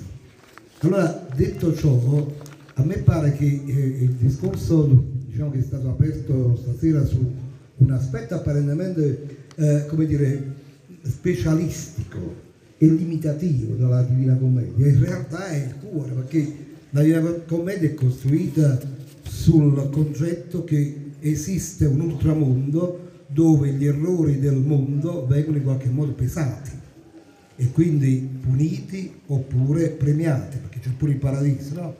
Quindi sostanzialmente la Divina Commedia è tutta giocata su condanne e pene. era una condanna essere anche come dire, considerati in maniera positiva, una condanna, cioè un giudizio, la condanna è un giudizio. Poi eh, mi viene di pensare un'altra cosa, che eh, la questione se ci sia filosofia e poesia che in qualche modo divergono e, e che si assommano male, era una questione che fu aperta da Croce e che Gramsci, commentando il canto decimo, fece venire fuori contestando a, a Croce esattamente la divisione tra una visione eh, eh, distinta tra struttura e poesia. Invece Gramsci, e, e, proprio Gramsci lì rivaluta il Cavalcanti perché eh, praticamente, cioè parla del Cavalcanti perché vede associata la pena sua di carcerato e quella del Cavalcanti. Quindi diciamo un'attualità di Dante che se uno va a scavare ci può trovare di tutto e quindi meritoriamente avete portato questo aspetto specialistico e reso invece, come dire, pubblicamente utile.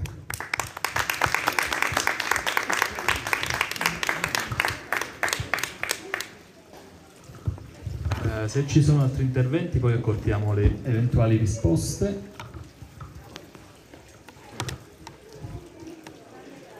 No? allora passo la parola a Antonio. Vediamo che siamo arrivati alla, alla fine perché eh, Dante è il cima di vedere ormai siamo, siamo al discorso. E... No, diciamo anche altra cosa sul... Perché nell'inferno c'è una, c'è una differenza. Eh? All'interno dell'inferno a un certo punto si oltrepassa una soglia dopo i primi canti, dopo i primi cerchi, dove sono puniti eh, gli incontinenti, quindi appunto Paolo e Francesca, lussuriosi, poi Ciacco licoroso, gli avari, gli iracondi, eccetera, si oltrepassano le mura di una città, la città di Dite. Dante vede, ecco, cioè la zona dell'inferno che è circondata da una muraglia, in tutto e per tutto simile a quella di una città contemporanea all'interno di quella città il sistema delle pene cambia un po', come è stato osservato da, da, da molti. È come se effettivamente all'interno della città la giustizia penale si, si, presentasse anche nella poesia di Dante in termini un po' più secolari che divini. Perché eh, mentre invece prima della, chi, chi, è che è punito fuori della città? Gli incontinenti. E gli incontinenti, a differenza di tutti gli altri dannati, non hanno peccato per dolo, cioè hanno inseguito un falso piacere più che aver inteso fare danno agli altri, o con la forza come i violenti, i predoni, o con cosa peggiore, con la frode. Perché la cosa peggiore, ecco, i peggiori, i peggiori, eh, i peggiori dannati, ma anche i peggiori criminali nella giustizia secolare dell'epoca di Dante sono i, i truffatori, sono quelli effettivamente che hanno architettato, hanno premeditato Ehm, nella giustizia secolare, come in quella eh, divina immaginata da Dante, l'omicidio è molto meno grave della, della truffa. Perché ecco, la truffa è un uso perverso del, della ragione che è il dono principale che, insomma, che Dio ha fatto agli esseri, agli esseri umani. Uh, gli incontinenti però non hanno commesso male contro altri, hanno inseguito un piacere, si sono abbandonati a una passione e quindi anche in, per quelli forse il rapporto fra pena e peccato è più analogica, cioè nel senso che effettivamente Paolo e Francesca sono trascinati dalla bufera infernale che non è altro che la passione che li ha trascinati in vita, solo che loro vivendo da vivi nell'errore dei giudizi del mondo non se ne sono accorti. Poi dopo la morte, come dice San Paolo, noi ci vediamo come Dio ci vede, quindi scopriamo la verità su noi stessi. Quindi in qualche modo i lussuriosi scoprono che loro sono stati schiavi di una passione vorticosa in vita, benché poi loro, ecco, e poi ne hanno scoperto la verità dopo la morte. Così gli avari, ad esempio. Gli avari sono condannati all'inferno a spingere in eterno degli enormi macigni. Enormi macigni che sono le ricchezze che loro hanno accumulato in vita Uh, che cos'è la ricchezza per un cristiano se non che un enorme macigno? Solo che tu questa verità la scopri nella verità divina a cui accedi dopo la morte.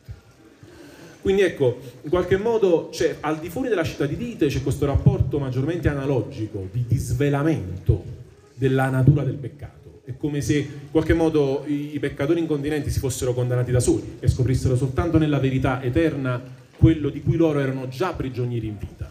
E non essendosi pentiti hanno eternizzato la loro volontà e quindi poi in eterno scontano, mm, fanno esperienza di questa cosa, più che scontare. Mentre invece all'interno della città interviene la giurisdizione dei singoli diavoli, cerchio per cerchio, che torturano anche i dannati. Anche i dannati. E Dante stesso cambia atteggiamento all'interno della città, della città di Dite. Lo stesso Dante, lo stesso Dante tortura un dannato. Questo è uno dei brani che a un certo punto possiamo leggere, se, se, se volete. Uh, Dante è nel, nel, nono cerchio dove sono puniti i traditori, che sono i peggiori di tutti perché hanno organizzato frodi contro persone da, con cui erano legati da un vincolo che si aggiungeva al vincolo naturale che dovrebbe essere valido per tutti gli uomini e tutti gli esseri umani. Ma addirittura hanno violato questo vincolo e anche un vincolo aggiuntivo, quello della parentela, quello della, della fedeltà di partito o di paese, un vincolo particolare. Un vincolo particolare. Quindi ecco, la, nella peggiore specie di peccatori e anche in realtà direi, perché contro il tradimento la giustizia secolare si scagliava diciamo, con la violenza maggiore.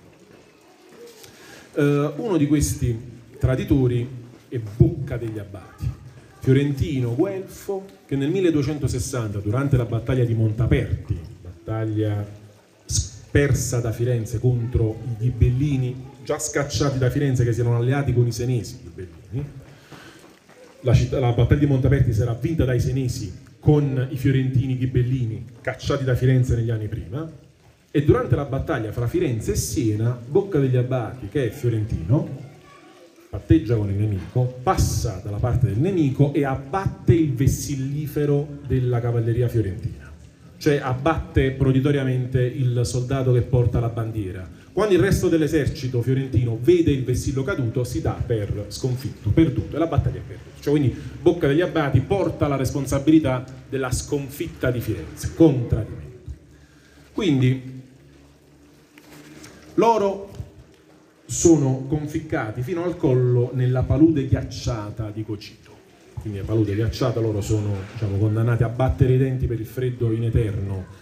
Chiaramente anche in questo c'è un'analogia rispetto alla loro pena. Il cuore glaciale di chi ha tradito, ecco, come dire, si poi si esprime in eterno nel, nella palude in cui sono immersi. Ne emergono soltanto le teste perché in effetti il traditore viene decapitato nel, dalla giustizia secolare. Giustizia secolare. Però ecco, all'interno di un mondo infame proprio giuridicamente, come quello dei traditori, che si pongono nella loro concezione al di fuori del diritto, quindi al di fuori delle garanzie che pure in qualche misura la giustizia secolare riconosceva ai processati. L'infame invece si pone proprio all'esterno. Dante in questo quadro commette anche lui un arbitrio, e lo vediamo.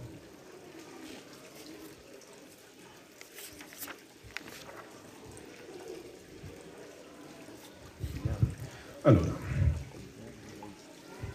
Comprendi alla vista, io non riuscivo a vedere. Ah no, effettivamente c'ho il faro lì che mi... no, c'ho più luce da quest'altra parte. Allora, eh, quindi ecco, Dante cammina con Virgilio sul piano ghiacciato della, della palude di Cocito e vede soltanto emergere le teste di questi traditori.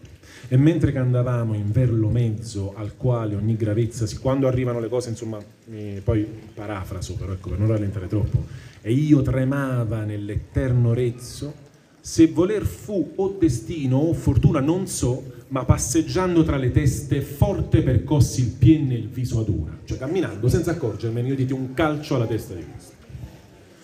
Piangendo mi sgridò, perché mi peste? Se tu non vieni a crescere la vendetta di Montaperti, perché mi moleste? Questo, ehm, questo, questo dannato eh, dice perché mi prendi a calci? Sei un altro di quelli che mi vuole, ecco, mi stai torturando ancora per farmi pagare ancora di più il mio tradimento di Montaperti e se non è per questo perché mi prendi a calci? Quindi ecco, come dire, si apre un orizzonte in cui ecco, il condannato può essere colpito, questo se l'aspetta. Dico d'accordo, mi stai prendendo a calci perché anche tu ce la vuoi con me per il tradimento di Montaperti, oppure che altro vuoi? E io, Dante, dice, maestro, rivolgendosi a Virgilio, maestro mio, aspettami qui, sì che io esca d'un dubbio per costui, mi voglio togliere un dubbio. mm, con, con questo, poi mi farai quantunque vorrai fretta, poi mi metterai fretta, riprendiamo il cammino, ma adesso voglio togliermi un dubbio con questo. Evidentemente Dante forse ha capito chi è questo, perché Dante chiaramente, come tutti i fiorentini, conosce l'infamia di Bocca degli Abbati, ha capito dove si trova, ha detto fammi, fammi vedere. Lo duca stette, quindi acconsentì, e io dissi a colui che bestemmiava duramente ancora, qual sei tu che così rampogni altrui? E il dannato, or tu chi sei che vai per l'antenora, che è questa sezione dove sono puliti i traditori, percotendo rispose altrui gote, sicché se fossi vivo troppo fora. Piuttosto tu chi sei che te ne vai qui calciando? Che se io fossi vivo non avrei consentito oltre a questo oltraggio che mi hai fatto. Vivo, Dante dice vivo, sono io, e caro esserti puote, fu mia risposta, se ti mandi fama, che io metta il nome tuo tra le altre note. Di solito Dante, dire, prova a convincere i dannati a parlare, promettendo poi di raccontare. Il problema è che i dannati, soprattutto gli infami, come questi qui che sono, sono seppelliti lì, non vogliono che si parli di loro, non vogliono che nel mondo si sappia, ah, quelli sono puniti là, a conferma eterna e definitiva della loro infamia. Quindi chiaramente, infatti risponde subito Bocca, ed egli a me, del contrario io brama, io desidero il contrario semmai, levati quinci e non mi dar più lagna che malza e lusingar per questa lama, cioè vattene perché non mi convincerà mai chiaramente con questo, io voglio tutto il contrario che la fama, voglio che di me non si parli più eccetera. Allora lo presi per la cuticagna e dissi, e il converrà che tutti i nomi o che capel qui su non ti rimagna. A questo punto, dopo il tentativo di persuasione, Dante lo afferra per la, la nuca, per i capelli, e gli comincia a strappare i capelli. Ondegli a me, perché tu mi dischiomi, né ti dirò ch'io sia, né mostrerolti se mille fiate in sul capo mi toni.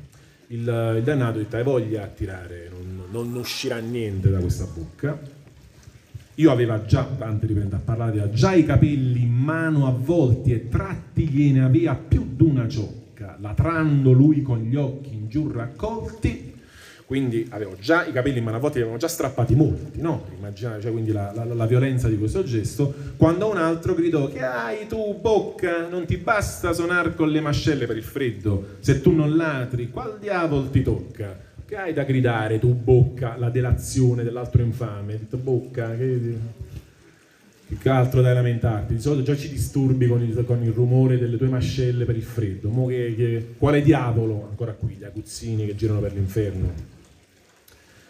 Che non è che sono presentati qui, però ecco, questo è, uno, è un orizzonte in cui i dannati si aspettano uh, torture improvvise, anche aggiuntive a quelle che già subiscono. Omai, dissi io, non vo che più favelle, malvagio traditor, che alla tua onta io porterò di te vere novelle.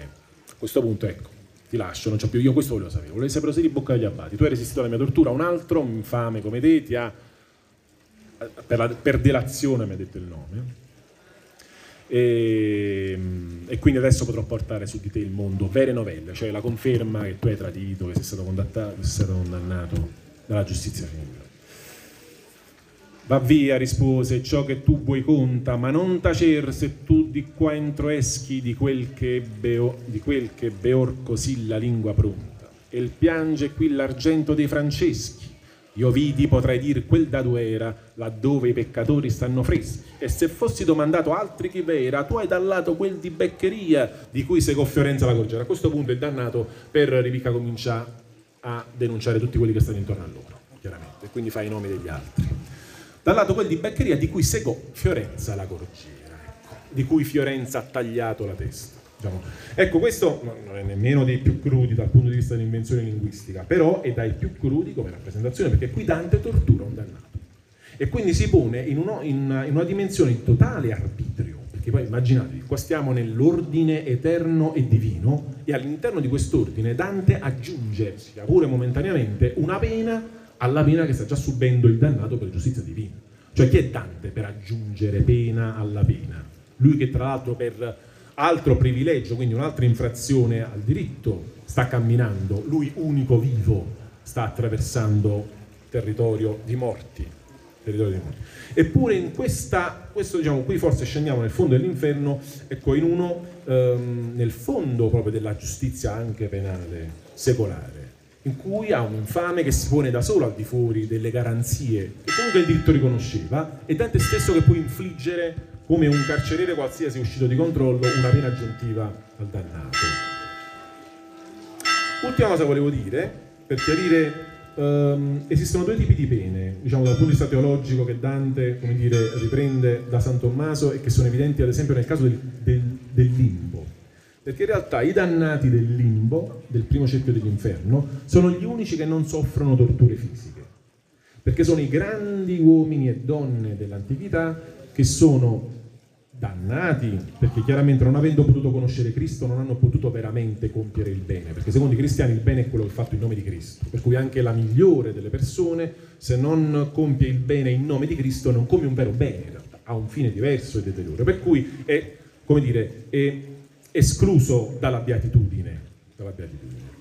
Però, poiché sono stati giusti, non sono puniti con la pena del senso, cioè con la sofferenza fisica, hanno soltanto la pena del danno tutti i peccatori hanno la pena del danno. Qual è il danno? Quello di non poter godere del fine per cui erano stati creati, cioè godere in eterno della visione beatifica di Dio. Sono all'inferno, sono in esilio, perché altra catena metaforica, l'inferno non è detto soltanto carcere, è detto anche esilio, come quello che scontava Dante. E Dante attraversa i tre regni del, dell'oltremondo per tornare in patria, la patria di un cristiano è la Gerusalemme celeste, cioè il paradiso. Però ecco, esiste la pena del danno, che è simile alla pena carceraria moderna, dove non c'è, c'è una mitigazione, diciamo, come dire, del, c'è l'idea che, il, che, si colpisca l'anima e non il corpo, cioè, almeno in astratto, e però ecco è una cosa che, che è evidente nei dannati al, al, e che però dobbiamo, da, dobbiamo presupporre sia la sostanza della pena di tutti quanti, a cui però si aggiunge la pena del senso, cioè la tortura fisica. Allora, eh, siamo un po' in ritardo, ma in realtà abbiamo cominciato in ritardo, quindi certamente vogliamo ascoltare il finale del professor Rallon. Eh, io sarò breve perché appunto so che abbiamo sforato, e, però tenevo a, a rispondere in, in, parte alla domanda che è stata posta e a concludere il discorso che ho iniziato riflettendo appunto sulla distanza. In che senso io parlavo di distanza? Eh, che non, appunto, non, riguarda la questione dell'attualità o dell'inattualità di Dante. L'attualità è, diciamo così, è, ampiamente dimostrata, ma nel senso in cui credo abbiamo provato a fare questa sera, cioè di una riflessione che è suscitata dalle parole di Dante. Questo, questa riflessione ci è suscitata dalle parole di Dante, come può essere suscitata dalle parole di Omero. Non è che siccome noi abbiamo il motore a scoppio non leggiamo più Omero, non è più attuale perché noi non ci spostiamo col carro alato. Con però le, le, riflessioni che suscita sono, guadagnano dalla distanza, perché per, ci permettono di comprendere meglio anche appunto, che cosa c'è dietro il meccanismo della pena. E per esempio, nella distanza tu capisci meglio che nel nostro meccanismo della pena, nel modo in cui noi puniamo, cerchiamo, qui sono prudente nel dire, di non metterci più soltanto l'elemento retributivo. Sul piano della, eh, del diritto della legittimità della pena, cioè dei discorsi che giustificano la pena, questo è chiaro, perché qualunque giurista dirà che la concezione della funzione della pena è più ricca e più complessa, c'è la retribuzione, ma c'è la deterrenza, c'è la dissuasione, c'è la rieducazione e ti mostra le diverse facce della pena. Sul piano invece della coscienza di ciascuno di noi, della coscienza civica o morale, eccetera, eccetera, non è sempre così chiaro e mi permetto di eh, approfittare del passo che è stato letto, e forse avremmo dovuto leggere di più Dante che mostra la, la sua superiorità rispetto a tutte le chiacchiere che facciamo quando appunto ne apprezziamo i versi e ho notato la, religiosità del silenzio con cui veniva ascoltato. E lì c'è un elemento di vendetta, cioè il carceriere che fuori di, di, di testa se ne approfitta. Ed è in fondo così tuttora, nel senso che, come dicevo prima, un grano di vendetta c'è sempre nella... Eh, Dante se lo permette perché lì, cioè, lì è tutto è mosso dall'alto fattore della giustizia, diciamo così, al sommo fattore della giustizia, ma in quella giustizia c'è sempre un grano di c'è uno spazio, diciamo così, in vendetta. Anche la distanza che giustamente tu sottolineavi che eh, gli studiosi di Dante richiamano perché riporta la, la, la, diciamo così, al suo retroterra teologica tra il senso e il danno, la pena del senso e la pena del danno, eh, in un certo senso indica un punto aporetico perché non si capisce che cosa possa aggiungere il senso al danno se il danno è la, se il danno è la sostanza. Se il danno, cioè il fatto che io sono lontano da Dio, è la vera pena. Chi sta all'inferno è lontano da Dio. non potrà mai più accedere, mai più per l'eternità, mai più quello sbagliato come espressione, alla visio Dei. E tuttavia, oltre a ciò, per soprammercato si becca pure le- il calcio di Dante oppure l- lo squartamento con le viscere da fuori o non so quale altra pena Da- Dante ci mostri o quale altro supplizio. È un di più in cui di nuovo io credo si possa dire che si vede la- questa strana commistione tra giustizia e vendetta che nemmeno la, la più pura visione teologica riesce a o filosofica riesce a sciogliere del tutto ed è questo il- il- l'elemento che a me premeva. All'inizio ho detto nel primo intervento c'è un nodo metafisico. Perché non, non ci riusciamo a liberarci della vendetta? Perché questa è la domanda che a me preme perlomeno. Perché non riusciamo a, a- a liberarci del taglione e della soddisfazione che il taglione ci dà, torno a dire in termini di vendetta, cioè di una giustizia che ha ancora una parentela più o meno confessata o confessabile con la vendetta. Provo a dirlo in una parola perché siamo in conclusione e magari la lascio alla, alla- alla prossimo incontro un approfondimento del punto. Perché in quel rapporto con la giustizia in cui ci si prende la soddisfazione, ora esagero, ma insomma ci siamo capiti, della vendetta, ne va davvero dell'umanità dell'uomo. Si è costruita un'idea di umanità. E quale idea di umanità si è costruita?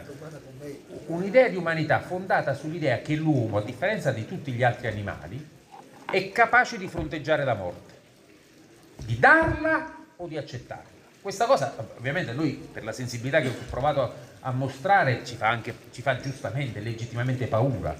Cioè, non è che io faccio un grande elogio dell'uomo se dico che l'uomo è l'unico animale che dà la morte.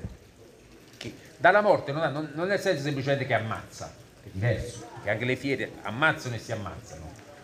Ma l'uomo dà la morte con senso di giustizia, cioè dà la morte e fa una cosa che si può mostrare in un certo senso persino nella filologia eh, de- della parola, e dà la morte onorando chi punisce con la morte. E questa parentela tra l'onore e la punizione che è il nodo ins- insolubile. Per cui io, Kant lo diceva nella maniera più egregia, il condannato a morte dovrebbe esigere di essere condannato. Non è che deve, perché se comincia a dire, vabbè, eh, ero fuori di me, ero incapace di intendere e di volere, deve solo vergognarsi delle scuse, dei pretesti, delle, delle- delle- insomma, delle giustificazioni che mette davanti. per- è un codardo è un codardo, c'è una bellissima pagina di Kant, durissima pagina di Kant, in cui lui critica il marchese Beccaria e lo accusa di essere un po' femminile, stessa accusa che poi rivolgeva Baudelaire a Hugo. Hugo è il più grande abolizionista della storia moderna e Baudelaire se la prendeva con Hugo diceva, beh, sempre questa storia che trovi sempre scuse. L'uomo è uomo se è capace di fronteggiare la morte e se ha sbagliato lui deve chiedere di essere punito, se vuole essere all'altezza del concetto dell'umanità. Cioè se vuole essere, come noi diciamo in breve, come si diceva appunto prima ancora che lo Stato si mettesse di mezzo, se vuole essere un vero uomo. Non diciamo così. Questa espressione non vi fa un po' paura, in tempi di femminicidio fa ancora più paura. Io sono un vero uomo. In nome dell'essere un vero uomo si commettono i peggiori delitti. Si commettono i peggiori delitti. E qui voi vedete legati insieme in un, uno- in un unico plesso, insieme appunto filosofico, politico, giuridico, morale, teologico, eccetera, eccetera, è un- sviluppo che non è facile sciogliere, perché per un verso voi sentite la, dire, la, la violenza, la prepotenza, la vendetta, ma per altro verso sentite un'idea di umanità. Se- cioè Catone che nel primo del Purgatorio è colui il quale ha la libertà così cara che per la libertà che va cercando vita rifiuta, cioè si suicida, compie un gesto nobilissimo per cui lui pagano si ritrova nel purgatorio. Meglio di così Dante non lo poteva trattare. A dimostrazione che appunto la capacità di guardare in faccia il negativo, diceva il, il filosofo Hegel, di far fronte al negativo, cioè di, di affrontare la morte, è ciò che fa dell'uomo un uomo. In tutte le prove di iniziazione si- potrebbe convocare tutta l'antropologia di questo secolo e del passato per dire che appunto questo accade quando l'uomo diventa adulto e, supera una prova di iniziazione che, che è la capacità di, di confrontarsi con la morte, di vincerla, di non avere paura, conquista la sua libertà e i filosofi hanno cominciato a dire così, chi impara a morire disimpara a servire, cioè conquista la libertà. E allora se questa è la grandezza dell'uomo, voi capite che la pena di morte è quello che gli tocca quando sbaglia. E che quindi quella giustizia che alla nostra sensibilità può, se- come ho mostrato malamente, avrei dovuto farlo con molto più finezza, minuzia e, e, e cura di dettagli, che alla nostra sensibilità fa paura, per esempio prima si diceva l'infamia dei, dei condannati, a noi fa, fa, alla nostra coscienza morale dovrebbe far rabbrividire, cioè io quando punisco qualcuno e lo sbatto in carcere non lo debbo infamare, non lo devo mostrare con le manette, ricordate il famoso caso Torta del quanto se ne parlò, no? delle manette con cui fu mostrato, perché quella è un'infamia, cioè una pena aggiuntiva, supplementare, che, che tu aggiungi alla semplice detenzione, che, posto che gli tocchi. Noi abbiamo una sensibilità molto più raffinata, molto più educata, molto più civile, possiamo dire, nell'uso che noi facciamo delle parole, finisco, sì, sì. ma che eh, non la vince definitivamente, per cui gli abolizionisti, gli abolizionisti per, dico quest'ultima cosa sulla pena di morte, provano a dire così, è crudele, ricordiamo l'iniezione letale per non vedere il decapitato, quello che viene fritto sulla sedia elettrica, l'iniezione letale la, anestetizza la morte, la pena di morte, cioè te la rende un po' più accettabile. E si usano questi, oppure proviamo a chiedere la sospensione o una rogatoria perché in questo modo cerchiamo di come devo dire, di neutralizzare perché questi discorsi non passano facilmente, non passano facilmente nonostante tutta la civiltà di questo mondo, perché richiedono un'altra idea di umanità, ora esagero, ma è così, un altro umanesimo, un'altra idea di umanità. Finché essere un vero uomo significa avere questa libertà di fronteggiare la morte, è quel nodo in cui giustizia e vendetta si tengono insieme e in cui la pena è retribuzione, questo ti tocca perché sei un uomo, e non sarà mai sciolto.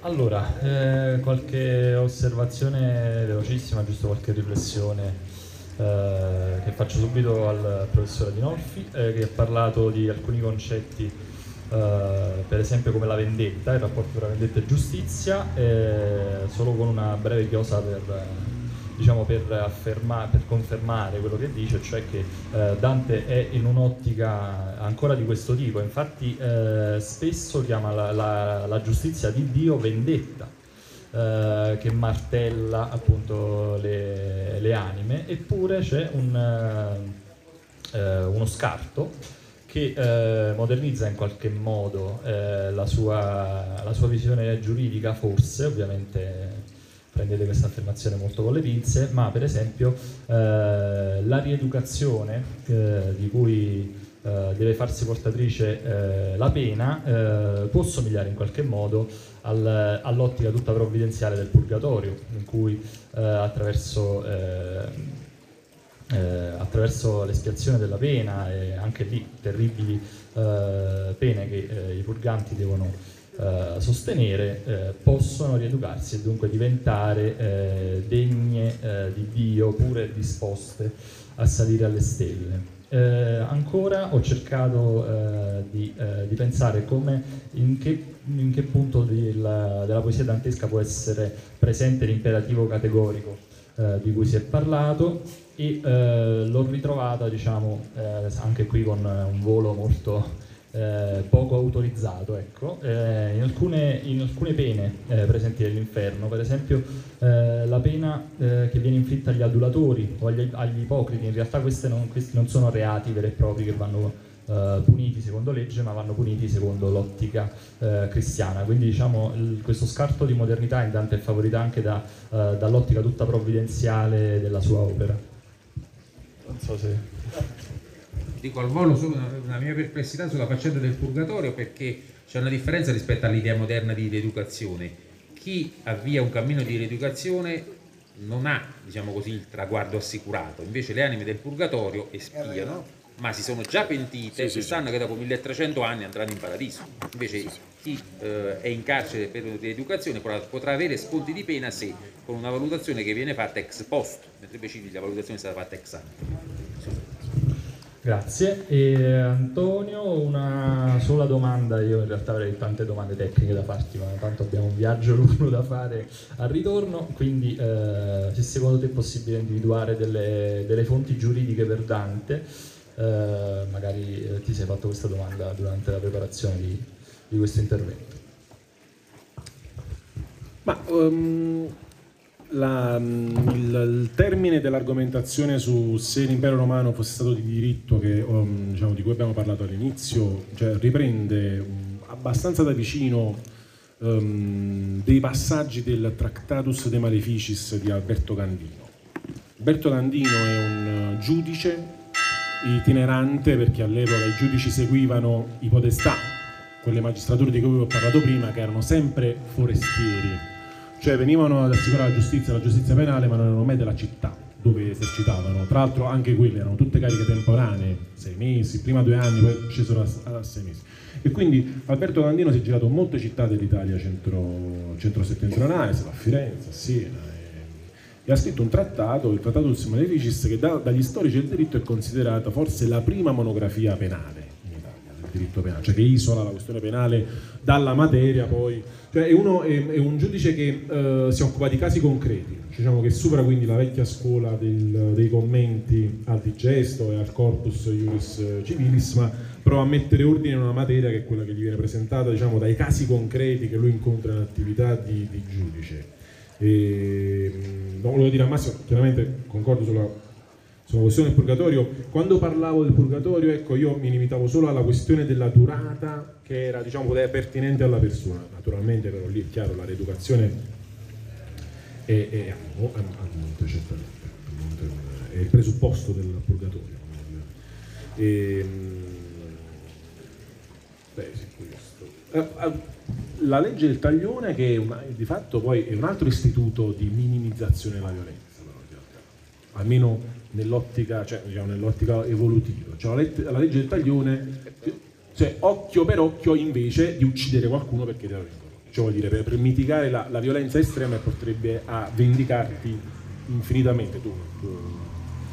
Quindi, così come, sempre in ottica... Ehm, diciamo, dire, di stare all'interno di un corso che poi avrebbe portato a superamenti e a raffinamenti della giustizia, forse quello che io posso raccogliere in Dante è il problema della, della giurisdizione pubblica.